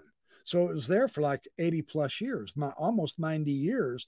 Yet it has It was then removed, like the lost doctrines of the Bible. I put that in to give a Mormon twist to the irony here. Uh, here is the lectures of faith description of God. There are two personages, and this is 1835. Notice two personages in the Godhead. They are the Father and the Son. The Father being a personage of spirit. That's not a mistake. You're you're you're hearing that right. The Son, who was in the bosom of the Father, of course, is a personage of tabernacle. That's the blue lettering there, possessing the same mind with the Father. And then the mind of God and Jesus is what Joseph Smith defined the Holy Ghost as. Now, I get this information from my good friend Paul Osborne in a serious analysis he's done on the first vision, and he is here in the audience tonight. Hey, Paul, how you doing? I will be doing a, a major discussion just on the first vision from Paul's research maybe this Thursday night. We'll see. My point here in bringing this forward, because as he showed so well, Elder Bednar is giving us the much later evolved, developed doctrine as if that has always been the belief of the church. And this is what's so unfortunate because we know there has been an evolutionary historical development of all of the Mormon doctrines, but especially this one with the Godhead. And so the scriptures are contradicting themselves as well as with Joseph Smith's doctrines until the contradictions were themselves ostracized, taken out, and mm-hmm. changed in order to present a harmonizing view. The modern harmonizations of Elder Bednar here hides the fact that Joseph Smith did not grasp God's character. Throughout his life, he kept changing that. And that's startling to a lot of folks when they hear that but we have the historical evidence. I am presenting that in my podcasts as well as videos here. Throughout his life and teachings, he was always developing dubious heterodoxical teachings for decades. And when that uh, dawned on me, when that realization dawned on me, it took me months, if not years, to get over that because, of course, we are all raised. Now, I'm 61 and we are all raised with the already harmonized version as if this was had back from 1805, Joseph's birthday, all the way through. And that is simply not true. So that's the problem with the Godhead doctrine in Mormonism as a first doctrinal truth it truly fails in multiple ways.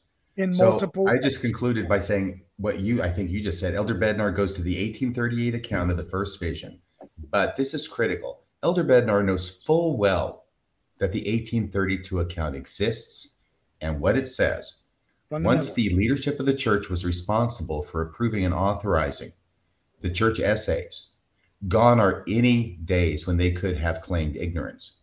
Yeah. Because they have exactly. to know what's in there because they approved them. They of had course. to read them, they had to approve them. So he knows what's in that 1832 account. He knows it contradicts his argument, and he is intentionally not telling his audience about it so that his audience his argument will have more force. On authority. Yeah. Right. It'll sound more logical than it does if you actually know the facts. Exactly, because the facts aren't logical with the doctrinal claims of the prophets and apostles today. There's the problem. This is what, yes, and this is what I meant by saying that one of the main reasons people leave the church is because the leaders of the church, the apostles, are not being straight with them. Right. And what Elder Bednar is doing under the guise of trying to shore up their faith is showing them why it is that they shouldn't trust them because he's playing hide the ball. Yeah. So we go to number two. Let me keep talking, keep going. Give yes, you a break. Elder Bednar is the problem, not the solution. Ooh, and and it's not that we're crowing about that, but unfortunately, that is fundamental to this whole presentation. Let's continue and show you why. Yeah, one of the greatest disappointments of my life was finding out that the prophets and apostles of the Lord's church that I had complete faith and trust in were not telling me the truth. They were hiding yeah. things from me. Yeah. Okay, the second doctrinal truth. Yeah, the second doctrinal truth is heavenly plot plotters, sorry, heavenly father's plan of salvation those who die unbaptized can, through Christ and the temple ordinances, still become like God. The point I will make here, and we will elaborate this on the second part that we do here, probably early next year, sometime in January. We'll do a second part, just like Elder Bednar did. The point here is this implies that Jesus Christ is not enough and they want to be called Christian, you guys. Now, let's understand this then. Okay, we'll call you Christians. Then why isn't Jesus Christ's infinite atonement enough? Now, the, the amazing thing here is the definition of God, and there are two spots. Uh, I, just quoted the D&C 2017 here that says God is infinite. Now, I'm doing a series of podcasts on infinity, and it's difficult to comprehend, but infinity is vastly bigger than our entire universe in both power, size, extent, time, whatnot, whatever.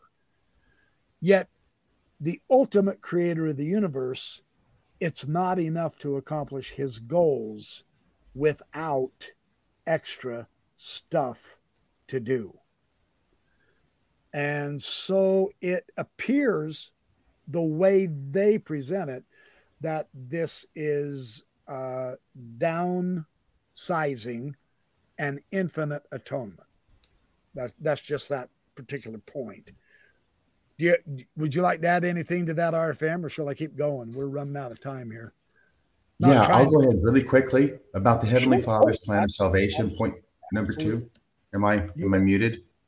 No, I'm not even muted. Okay, so uh, what I want to say is this: is that he he talks about Alvin and Alvin dying and being a source of concern for the family and for Joseph about the state of Alvin's soul because he had died without being baptized into the Presbyterian church that his mom and some others in his family went to. And I think that's really very important because I think that is one of the major threads that Joseph Smith pursues throughout his life is what happens to those who died without having had the chance to hear the gospel. Mm-hmm. And he quotes from, he being Elder Bednar, quotes from section 137. He quotes this in his talk. All who have died without a knowledge of this gospel, because remember, there's the vision. Joseph Smith sees Alvin in the celestial kingdom. He says, "WTF? What's Alvin doing in the celestial kingdom? He died before the rest before the church was organized. He couldn't yeah. even be baptized, right? He couldn't have gotten the right gospel because it wasn't here yet when he died. I think he died in 1823. It was yeah. at the end of the year. But um, so he gets this answer. How is it that Alvin could be in the celestial kingdom? And this is what it says All who have died without a knowledge of this gospel, who would have received it if they had been permitted to tarry, shall be heirs of the celestial kingdom of God.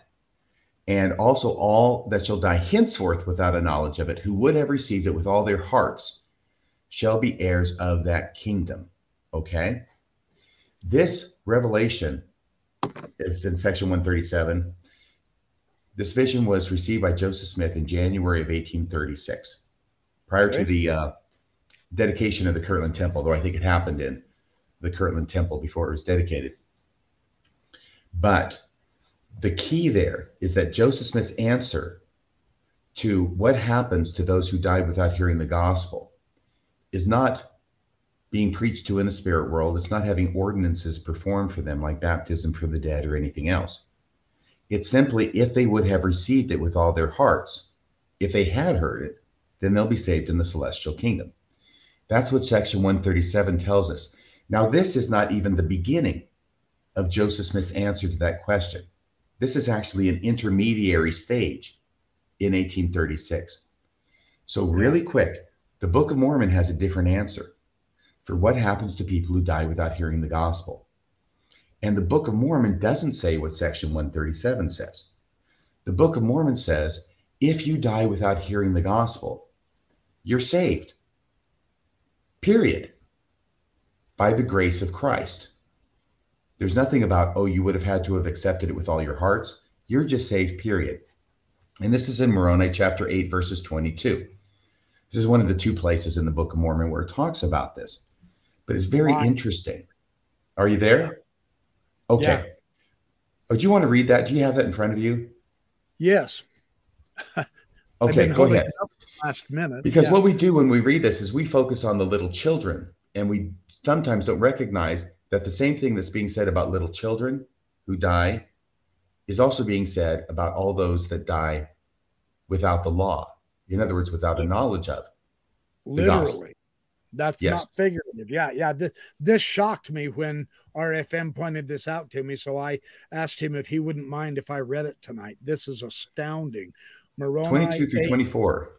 Yeah, Moroni 8, chapter 8, 22 through. So we're talking now, understand this. This is between 400 and 421 AD. This is post Jesus by centuries. So, for behold, that all little children are alive in Christ. So that puts our mind on the little children, but observe the rest of the context.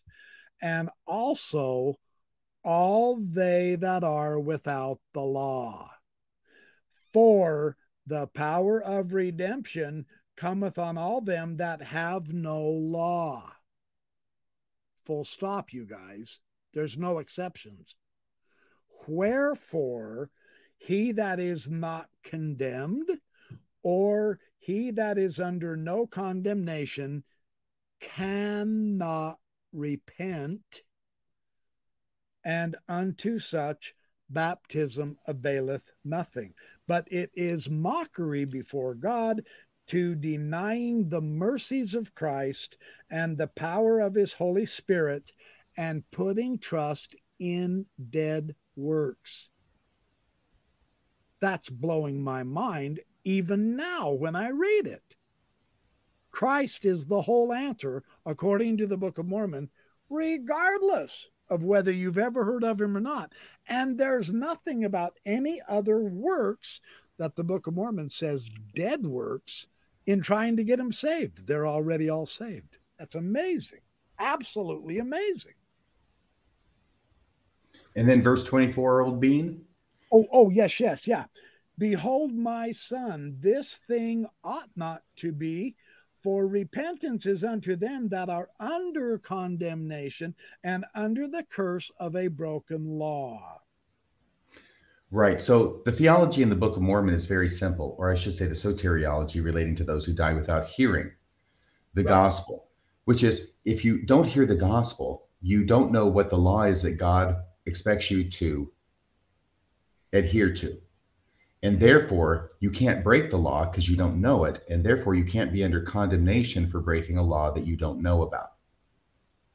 Because of that, you don't even have to repent. Because how do you repent of doing something that you didn't know was wrong. And therefore, you're not under condemnation either. And it says that. Right. Amazing. So people who so people who die without law, which is the vast majority, excuse me, the people who die without law, which in the the Book of Mormon context is knowing the true gospel, right? Right, right. People who die without the law, which is why you stress that it's 40, 40 400 years after Jesus. So you can't go and try and make an Old Testament argument that this is what applied before Jesus came, because in the Book of Mormon, it is way after Jesus came. Yes. That those who die cannot be condemned because they don't know the law, and therefore they can't repent. And not only that, baptism availeth nothing. Yeah. So for is little children who, yeah, baptism availeth nothing. And I'm just going to say right here, that we have this step, this three step process. 1829, Book of Mormon, people who die without a knowledge of the law, without a chance to hear it, are saved automatically through the grace of Christ. Yeah. You move forward to 1836 in section 137, which is the one that Elder Bednar quotes. He doesn't quote right. this stuff from the Book of Mormon. Right. Now it's changed. And you're not saved automatically if you don't hear about the gospel. Instead, if you would have accepted it with all your heart, then you're saved in the celestial kingdom. And it's not until 1840 that Joseph Smith introduces the idea of baptisms for the dead. And I think that was in the funeral discourse for Seymour Brunson. Regardless, it's in 1840 in Nauvoo, and that's when everybody and their dog starts running down to the Mississippi River and baptizing oh, yeah. each other for yeah. their deceased relatives, right? Yep. yep. Okay. So the thing I'm trying to, the point I'm laboring toward is this, is that ordinances for the dead is not where Joseph Smith starts. He starts with a very different idea comes to another idea in the middle of the 1830s. And then at the 1840 mark, he comes up with ordinance work for the dead, including baptism for the dead. Right. The right. thing that really struck me this morning when we were talking about this passage from Moroni chapter 8 mm-hmm. is that instituting the doctrine of baptism for the dead is not just a theological development along this timeline, it actually contradicts what the Book of Mormon itself says. That's what surprised me. It because does. the Book of Mormon says, He that is not condemned, those who die without law, wherefore he that is not condemned or he that is under no condemnation cannot repent, and unto such baptism availeth nothing. Nothing. No so the Book of Mormon it. says, yeah, baptism avails nothing for someone who dies without the law. Well, in 1840, Joseph Smith's view has changed and he's seeing things differently. And now he's instituting baptism for the dead, which the Book of Mormon specifically says is meaningless. It avails nothing for someone who dies without the law. Right. Yeah. Yeah. That that's like I said when you when you pointed that out and we were exploring this. I mean, we were both missionaries for crying out loud, and we both taught all this stuff. And I have never seen it so clearly until just now on, on this development. Uh, and yet, this unreasonable contradiction that is supposed to be the truth. That's the problem. Right. And once again, he's not giving us a as full a description of the historical development of doctrines. He wants to take them to where the church teaches them today, show that they're not what Joseph Smith environment was, and therefore show it must have been from God. Once again, that argument is not logical. It's a non sequitur, but that's the best he's got. But when we actually examine it, we find that what Joseph Smith is doing is replicating ideas that were around in his environment, even from other Christian churches, and perhaps especially from Methodism. Well, and then and then also, and I will just say this because I promised him I would. I see Paul Osborne is still posting. X, I will say that is true for most of the doctrines except for the developmental aspect of the doctrine of God. And that began to change more dramatically with Joseph Smith's translation of the Egyptian papyri. And I have slides. I'm preparing a full course lecture on that for this this live session. But I just want to give Paul credit I think he's on to something. Seriously, the doctrine did change. I mean, all of the doctrines have changed. The way the Mormons will approach this, however, is through this principle that they elaborate on as continuing revelation. Uh, so, of course, yes, today is going to be different than it was last year or last decade or century because God is continually revealing more and more.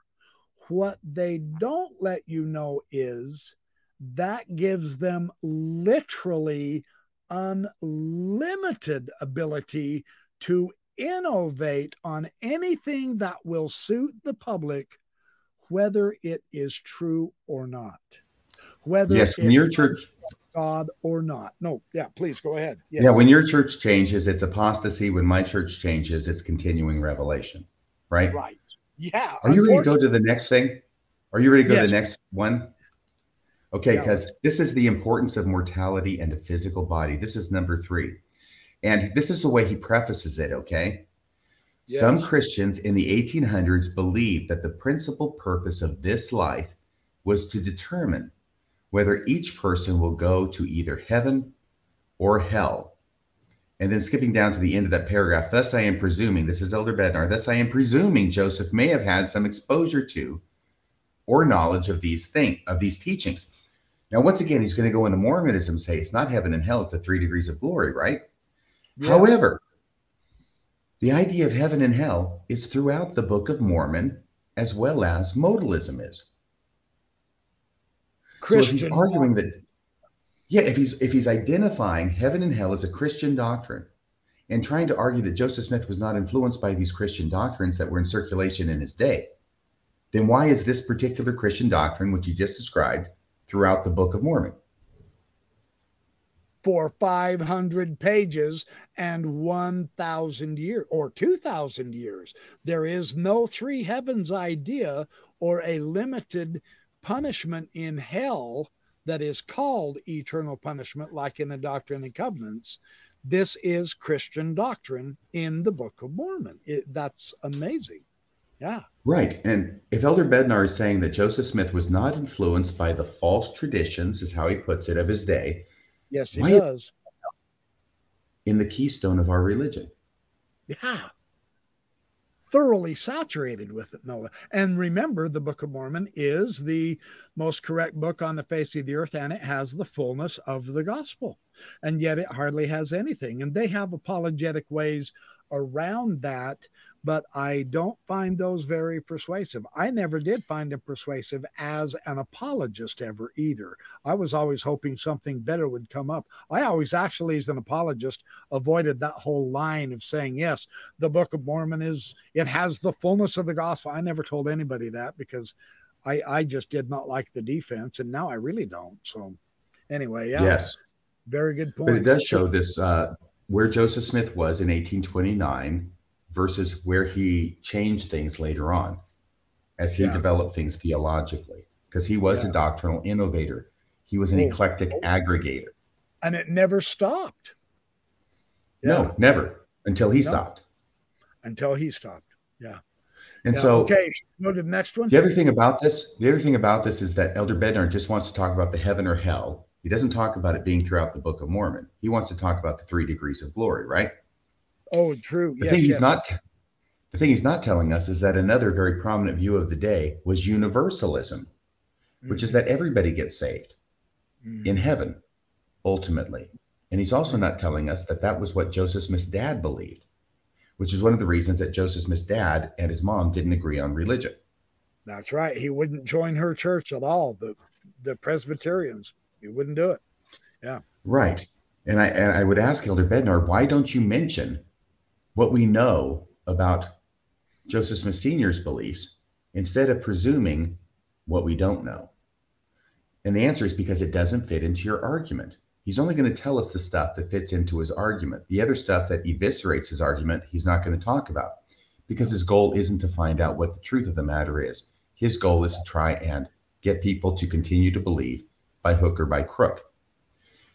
But this universalism, of course, fits very nicely into section 76, which will change the doctrine from the Book of Mormon into one where virtually everyone does get saved.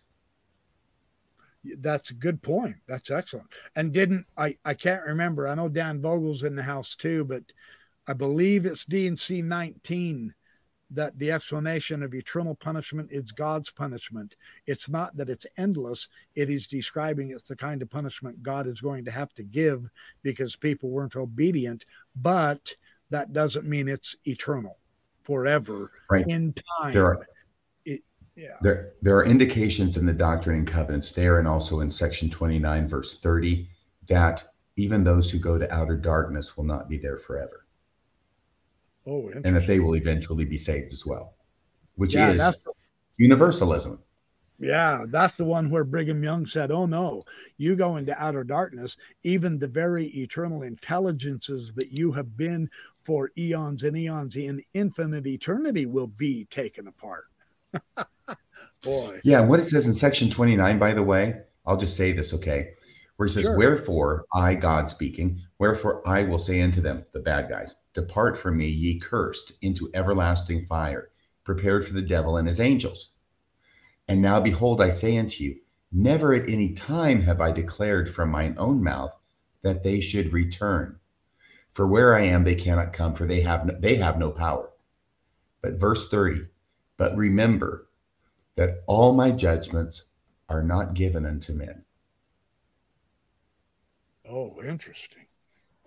Oh, yeah, wow. and if that isn't a big tease, I don't know what is. No kidding. He's saying, right? I've never said that they would come back to me because yeah. they don't have the power to come back to me. But you remember, oh, I haven't told you everything about my judgments. He's leaving this huge loophole yeah. out there. Good. For us I'm to speculate that what he means is eventually everybody will be saved. And that is pure universalism. It truly and dad is. would be so proud. Yeah. Yeah, no kidding, right? Yeah, Dan Vogel has now spoken up. Yes, Doctrine and Covenants 19 contradicts the Book of Mormon. I remember he had a big discussion on the message boards about that a few years ago. So, okay, let's move on to this one, shall we? Are we ready for intermission? Or do you have a slide? Do you have a slide? Uh, no, yeah, there's the intermission. There's the intermission between oh, three I and thought, four, remember? I thought, I thought we were going to go through all five and then do the intermission at the end. No. Now, what sense does that make, Kerry? Well, because we're intermission between. that makes almost as much sense as having an intermission and then continuing to talk, which is what Elder Bednar did. Shall we have an intermission real quick? All right. Hold on. Good heavens, yes. And by the way, here's the thing I've got a song to play for intermission. We're not going to do an intermission where I keep talking because heaven knows I've done enough of that. Word is out that there's going to be a new version of Follow the Prophet in the primary songbook for the kids, right? And that there's going to be a verse for each one of the prophets of the church that applies specifically to them. And I was texting with Rebecca Biblioteca last night. And she asked me this offhand question about, well, when Elder Bednar becomes president, what is the verse going to be that they're going to write about him for Follow the Prophet? So I just dashed off a few lines. I texted it back to her, and much to my surprise, she she's a piano player, otherwise known as a pianist, and she plays it and sings it and records it, and I've got it right here for intermission time. So this is the uh, follow the prophet verse, which is specifically for Elder Bednar. By the way, I put Terminator Jr. in there. I know she's watching, and I apologize. I got to explain this. I'm not sure she understood the reference because I've said that, you know, Elder Bednar looks like Terminator Jr. It's the eyes, right? I, I think she says terminate Jr., but it's supposed to be Terminator Jr. They say behind his back. Okay. But with that brief clarification, I want to play this and I hope you guys are going to like this.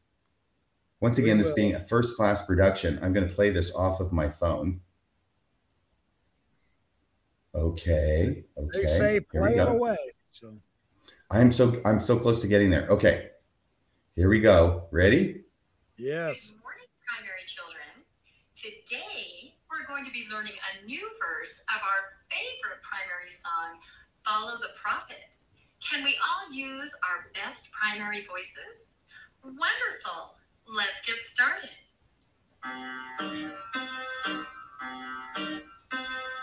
Bednar was annoying. Sternly he would talk. If you don't believe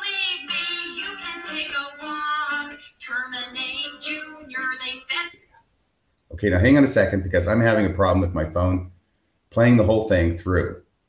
But here we go. I'm going to try and get it past that. And now we should be able to.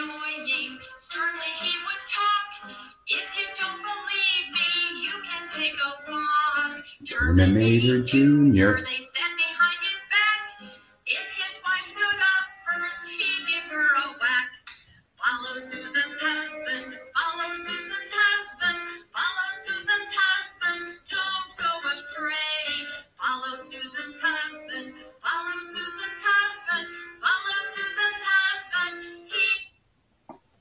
know how that goes. My goodness, I don't know why this keeps cutting out. Yeah. I blame Apple. Good. Okay. And I think this is uh, He Knows the Way and I blame Bednar. Now let's do that 47 more times, children. Bravo. Bravo, Rebecca Biblioteca. Thank you. You are a woman of many talents. Thank you, Rebecca Biblioteca. You rock, girl. Now let's have an intermission with our beloved Elder Bednar, and then we'll get. That right was the intermission. No, this is the intermission. That's oh, the okay. introduction. That's the introducing song to the intermission. Okay, what do you have? Exactly the same today as it was anciently. So it's not a large corporation, and the apostles are not the board of directors. The Savior knows people by name, He knows their circumstances, and He directs us in our work. Uh, we extend a particular welcome to those of you that are uh, participating and attending your first Beneficial Financial Group event. Welcome to the Beneficial Financial Group family. Uh, we would like to take a special moment to honor a number of special guests with us here this evening. We extend a special welcome to President Gordon B. Hinckley, President of the Church of Jesus Christ of Latter day Saints and Chairman of Deseret Management Corporation, uh, our parent. President Thomas S. Monson, First Counselor in the First Presidency of the Church of Jesus Christ of Latter day Saints, and a former board member of Beneficial Financial Group, and his wife, Frances. President James E. Faust, Second Counselor in the First Presidency of the Church of Jesus Christ of Latter day Saints. President Boyd K. Packer, acting president of the Quorum of the Twelve Apostles, and a former chairman of Beneficial Financial Group. We excuse uh, President Packer's wife, Donna, who is visiting with family in the East.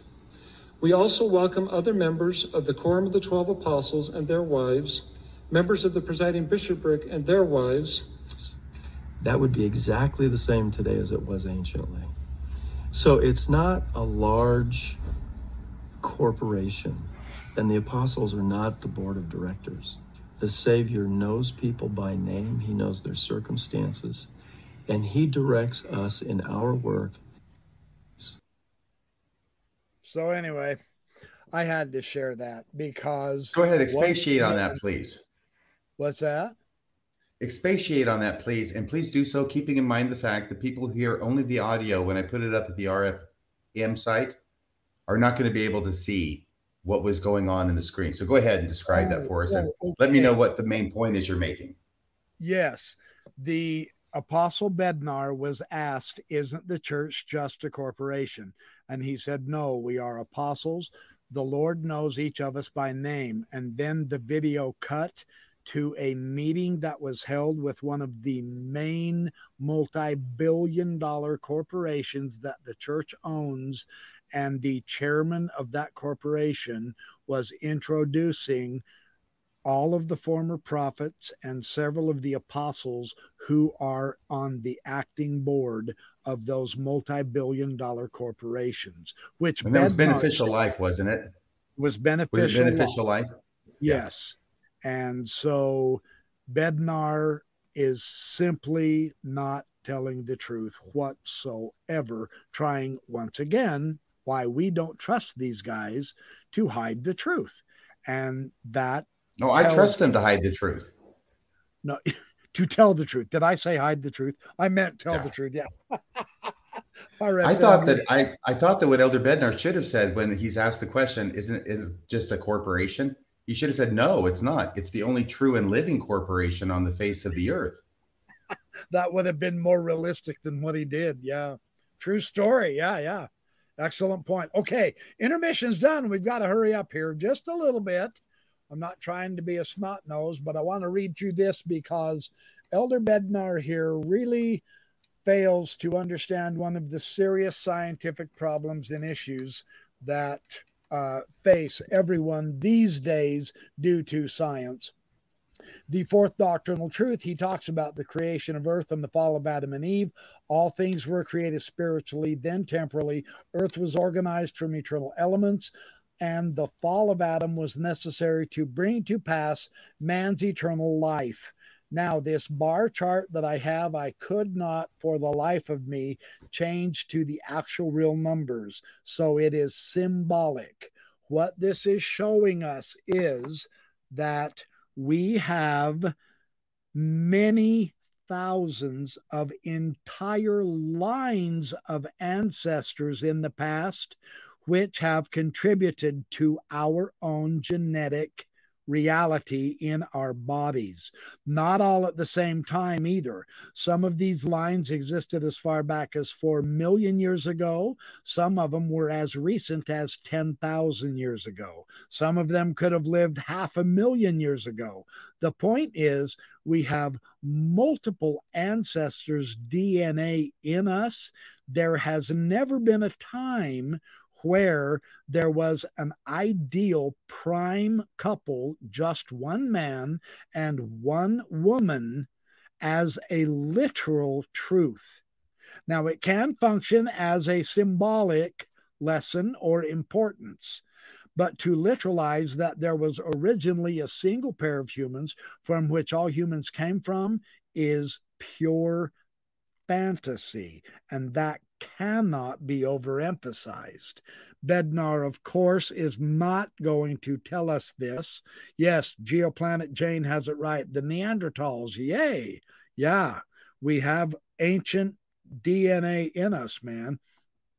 And there's no question about the. Uh oh. Where's RFM? I'm right here. Hold on. Oh, there you are. Okay. Yeah. So, so my point in bringing that up is just one among many. I didn't pick a doctrinal point because I picked a scientific point that this is one of the things that helped me make a, a serious decision on what am I going to be an apologist for uh, a corporation or the truth. And I just, I couldn't defend the indefensible. So I quit being a Mormon apologist. So would you like to add anything, RFM, or shall I finish up with the last point? And then we can. Yeah, if we just go to the last point, I think you've covered everything we need to say about the fourth point. If we can go to the fifth point, and then we'll okay. be done, and, and, and, everybody will breathe yeah. a huge sigh of relief. Yes, yes, they're loving this. I'm telling you, our audience has been increasing for the last two hours. Woohoo! And Isn't that incredible? It is. You guys are the best, the best audience in the whole world, man. So can I say a couple point, things about the atonement of Jesus Christ? His fifth point yes, before you go to your slide. Absolutely. Okay, he does the same thing and steps into the same cow poo on this one as he stepped in before by talking about beliefs that were prevalent among Christians in Joseph Smith's day that also right. show up in the Book of Mormon. But he doesn't say they show up in the Book of Mormon. Here's right. what here it is. At the time of the prophet Joseph Smith, understanding of and teachings about the redemptive role of Jesus Christ and of his atoning sacrifice varied significantly in various denominations. That much is true. One prevalent view, he goes on, one prevalent view propounded that sin is an injustice. Sin is an injustice that creates an imbalance in the divine scale of justice. Christ died to rebalance those divine scales. That's in the Book of Mormon. Mercy cannot rob justice, right? That's so right. that that idea of the atonement is in the Book of Mormon. He goes to another belief. He says another belief about the Savior's atonement was that sins have penalties attached to them, and a price must be paid for the wrongs committed. That's in the Book of Mormon, Alma 42. Right. Where Alma's talking to his son. Now there was a punishment affixed. This is from the Book of Mormon which is exactly reflecting what Bednar, excuse me, what Elder Bednar has just told us was prevalent among certain churches in Joseph Smith's day. There was a punishment affixed and a just law given which brought remorse of conscience unto man. That's verse 18 in chapter 42 of Alma. Then he goes on in verse 22 but there is a law given and a punishment affixed, i.e., to the breaking of that law. Okay. So what he's doing is once again giving us examples of what is in Joseph Smith's environment just from the Christian denominational perspective. Yeah, yeah. And saying, how could Joseph Smith have come up with these ideas that are different from what other Christians believed when actually they do show up in the Book of Mormon and it appears unremarkable. Well, it appears obvious that if they're in Joseph Smith's environment and they're showing up in the Book of Mormon, odds are that's where he's getting it from. Absolutely. Once again, Elder Bednar is undercutting his own arguments right and left, but only because you and I are talking about the rest of the story. He doesn't talk about this. He's wanting his audience to think that what he's saying is absolute gospel truth when really it's only one side of the picture. Which it's like Elder is... said in 1985 that the leaders of the church have no obligation to tell both sides of the story. Right. Yeah. And that is unreasonable. That is what is unreasonable as far as or at least deceptive. yeah, yeah, baby. Okay, let's go to this last slide real quick. And then I do have uh, this is the fifth doctrinal truth that he talked about through the atonement, mankind may be saved, of course. Old Testament prophets knew of Christ Book of Mormon says we are saved by grace and individual works or efforts, and Christ suffered for our sins. What I just want to point out singly, that was one of the most impressive discussions I have ever read in any text, is my good friend Charles Harrell, whom I will be having on the show here in a couple more weeks.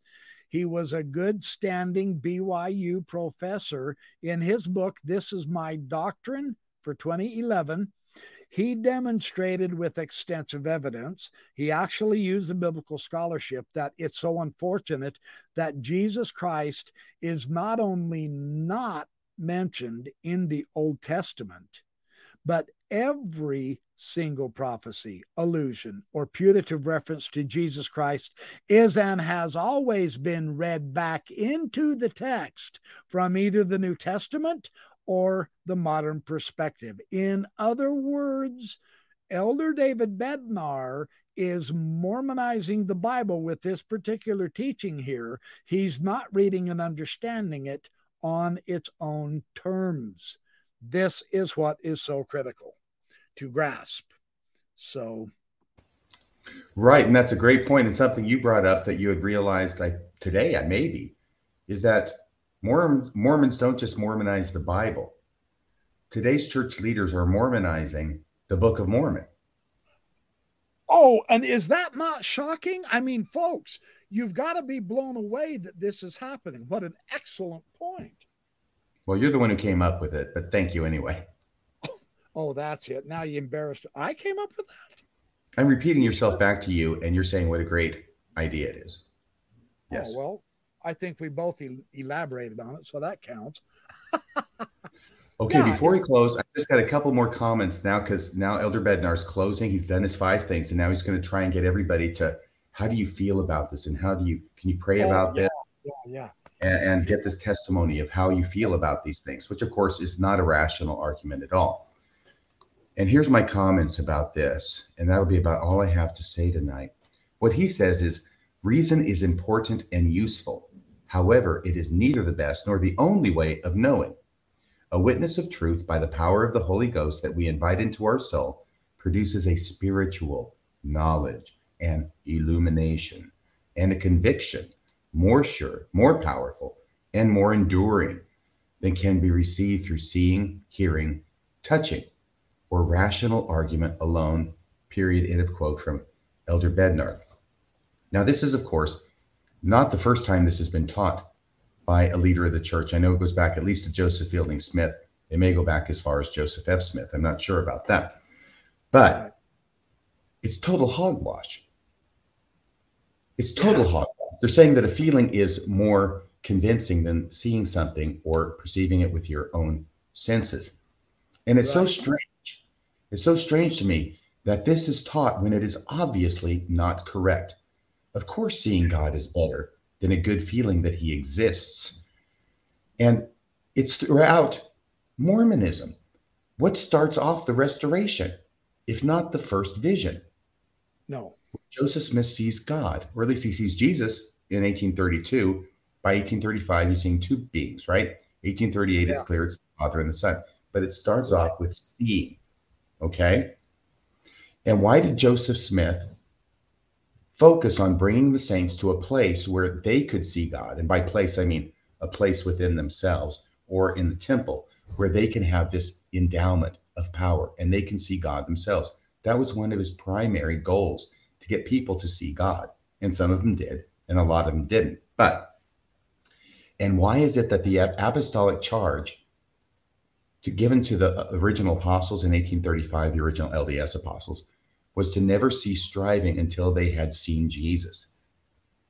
And oh. why is the sine qua non experience of spirituality in Mormonism is receiving the second comforter, which means having Jesus appear to you. from time to time. Oh, yes, directly in person. So all of all of Mormons put this highest cachet on seeing Jesus as the ultimate witness of truth and knowledge about God.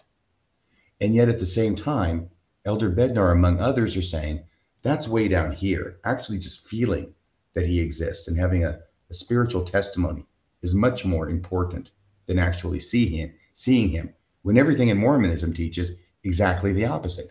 By the way, Joseph Smith also said that no one can say that he knows that Jesus is the Christ unless he has handled something, handled something. And that can only in the holiest of holies. Yep. That's one yep. of the senses. And apparently he's alluding to touching prints of nails and hands and feet, which would make sense, yep. right? And you've got this, to see it to touch it. Right. And so I have totally given up on this idea and seen it for what it is that leaders teach that having a witness of the spirit is greater than seeing God because it's manifestly incorrect. But it does give me an insight into their personality. That if they're saying that having a witness of Christ through the Holy Ghost is better than seeing him, then it's indicating to me that what they're tacitly acknowledging is they haven't seen him. Because I guarantee you, if they had seen him, that order would be reversed and back to where it was originally with Joseph Smith, and seeing Jesus would be at the top of the food chain. Yeah, I was just going to ask you, RFM, um, do you do you get the sense that uh, do you get the sense that had they actually really seen and talked to Jesus, their whole language, the way they use words would be truly different than what they're doing today. Does that make sense? Yeah, it's clear they haven't seen Jesus. And they look yeah. for any kind of way, some of them now, look for any kind of way they can to imply as strongly as they can that they have seen him without coming out and saying it because they know that that would actually be a lie. Like Elder Cook, apparently deceiving people into believing he's seen Jesus without actually saying it is okay in his book. But yeah. coming out and actually saying it when it's not true, that would be a bridge too far. Yeah, yeah, that's fascinating. Okay, so I do have one last uh, video clip I would like to play. I've looked for this clip for two years and I finally found it, and it is spot on pertinent what we're talking about with Elder Bednar saying the greatest truth bearer is the Holy Ghost, and it is a sure way to come to real knowledge. I just want to share this clip with you of why that simply can't work. Kerry, before you hit play, who's going to be talking and what's the context? Can you set it up for us? Oh, oh I thought everybody would know. Yes, I will. Um, the foremost internet, if not world, Christian apologist, William Lane Craig, is asked a very specific question about his interpretation of the same idea Elder Bednar is telling us right now. Take a listen. All right, here's the next question from, uh, again, another question from Myth Vision. He says, When you say assurance of the Holy Spirit, yeah, do you yeah. mean something different than the assurance that Mormons experience in their belief in Mormonism? What I said was the assurance of salvation. Uh, and this is a very common Christian experience that persons who have come to know Christ and experienced his life changing power have an assurance deep down that their sins are forgiven, that they have eternal life, that they are quote unquote saved uh, and and going to be with God in heaven for eternity. That doesn't mean they don't have doubts, but they do have this deep seated fundamental assurance. And I think that that is born by the witness of the Holy Spirit to you. Now, certainly Mormons will speak of something similar, a burning in the bosom when the Book of Mormon is read. But I would say that whereas we do not have defeaters for the witness of the Holy Spirit in the New Testament sense, we have uh, overwhelming defeaters for the truth of Mormon belief. Um, I, and anyone who is interested in that, just read a book on Mormonism, its history and doctrine, and Joseph Smith. I, I think that there's just no chance that Mormonism could be true. And therefore, it follows that this emotional experience of the burning in the bosom is not a veridical experience. It has defeaters. Remember what we said a moment ago that the way something seems to you can justify you in believing it if there are no defeaters of that seeming. Uh, and so, in the case of Mormonism, and I would say Islam as well, there are very powerful defeaters but I don't think there are in the case of the witness of the Holy Spirit. Okay, that was uh So what do you take from that, professor? to me personally, that destroys the argument entirely of a spiritual witness because if the Holy Ghost is actual now, and I mean for real in the universe, let's give it the benefit of the doubt and all of its description. It is a testifier of truth, then it could not and would not let William Lane Craig say what he just said, nor would it or could it let David Bednar say what he's saying. You notice by the use of the Holy Spirit as the final say so, the Christian can eliminate the Mormon, and the Mormon can eliminate the Christian and the Muslim, and the Muslim can eliminate the Christian and the more. You get the point? It isn't a final say so. The Holy Ghost is telling, oh, just everyone, just what they want to hear. My view is right. All of you are wrong. So is yeah, that and I would, Holy Ghost? Right. And I would go one step further because I'm just hearing this for the first time from this individual. Yes. But I would say, I would have to say, if the Holy Ghost is testifying to you that something is true, that overrides any defeaters. And by defeater, he's using this term, which I think means reasons to believe that it's not correct, rational reasons to believe it's yes. not correct. So he's saying if you yeah. get a witness of the Holy Ghost and there's no rational reasons to believe it's incorrect, then that's true. But if the Mormons get this belief from the Holy Ghost, but there's all these reasons to believe it's not correct rationally, then it's not true. My idea, though, is that if the Holy Ghost is going to bear witness to something that's true, it's true regardless of how many defeaters there might be. And those defeaters or rational arguments are going to have to eventually give way in light of the pure revelation that came from God with the testimony of the Holy Ghost. And of course, yeah. that's where Elder Bednar and Mormonism comes in. It doesn't make any difference how many reasons there are to not believe it rationally, although he's not going to say that. But it doesn't make right. any difference. He implies it with Manchester Library reference. The Holy Ghost trumps all. Yep. And I've yep. got a feeling that who's is it Dwayne Craig, the what's his name? Lane Craig? William Lane Craig. Who just said that. Yeah, he says there's no defeaters with his Christianity. I'm going to right. suggest that maybe he ha- I'm going to suggest that maybe he hasn't studied his Christianity as much as he studied Mormonism.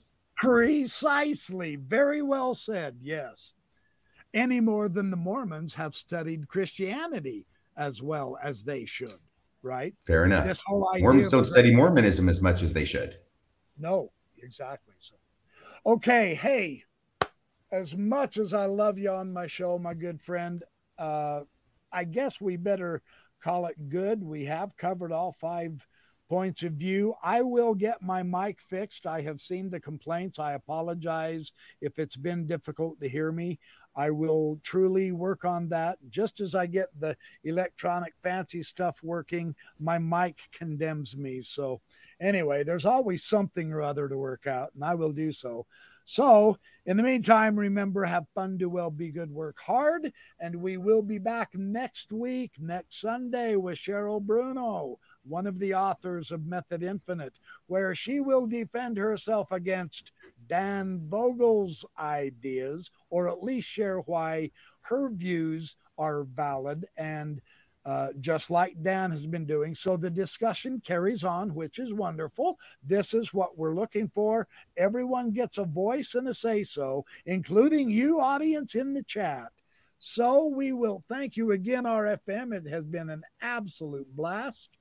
And uh, we are going to head out so that we can go to dinner or bed. And we will get to part two sometime in the future, just as Elder Bednar at the end of his part one announces there will be a part two sometime in the future. Very well said, my friend. You guys have a good night.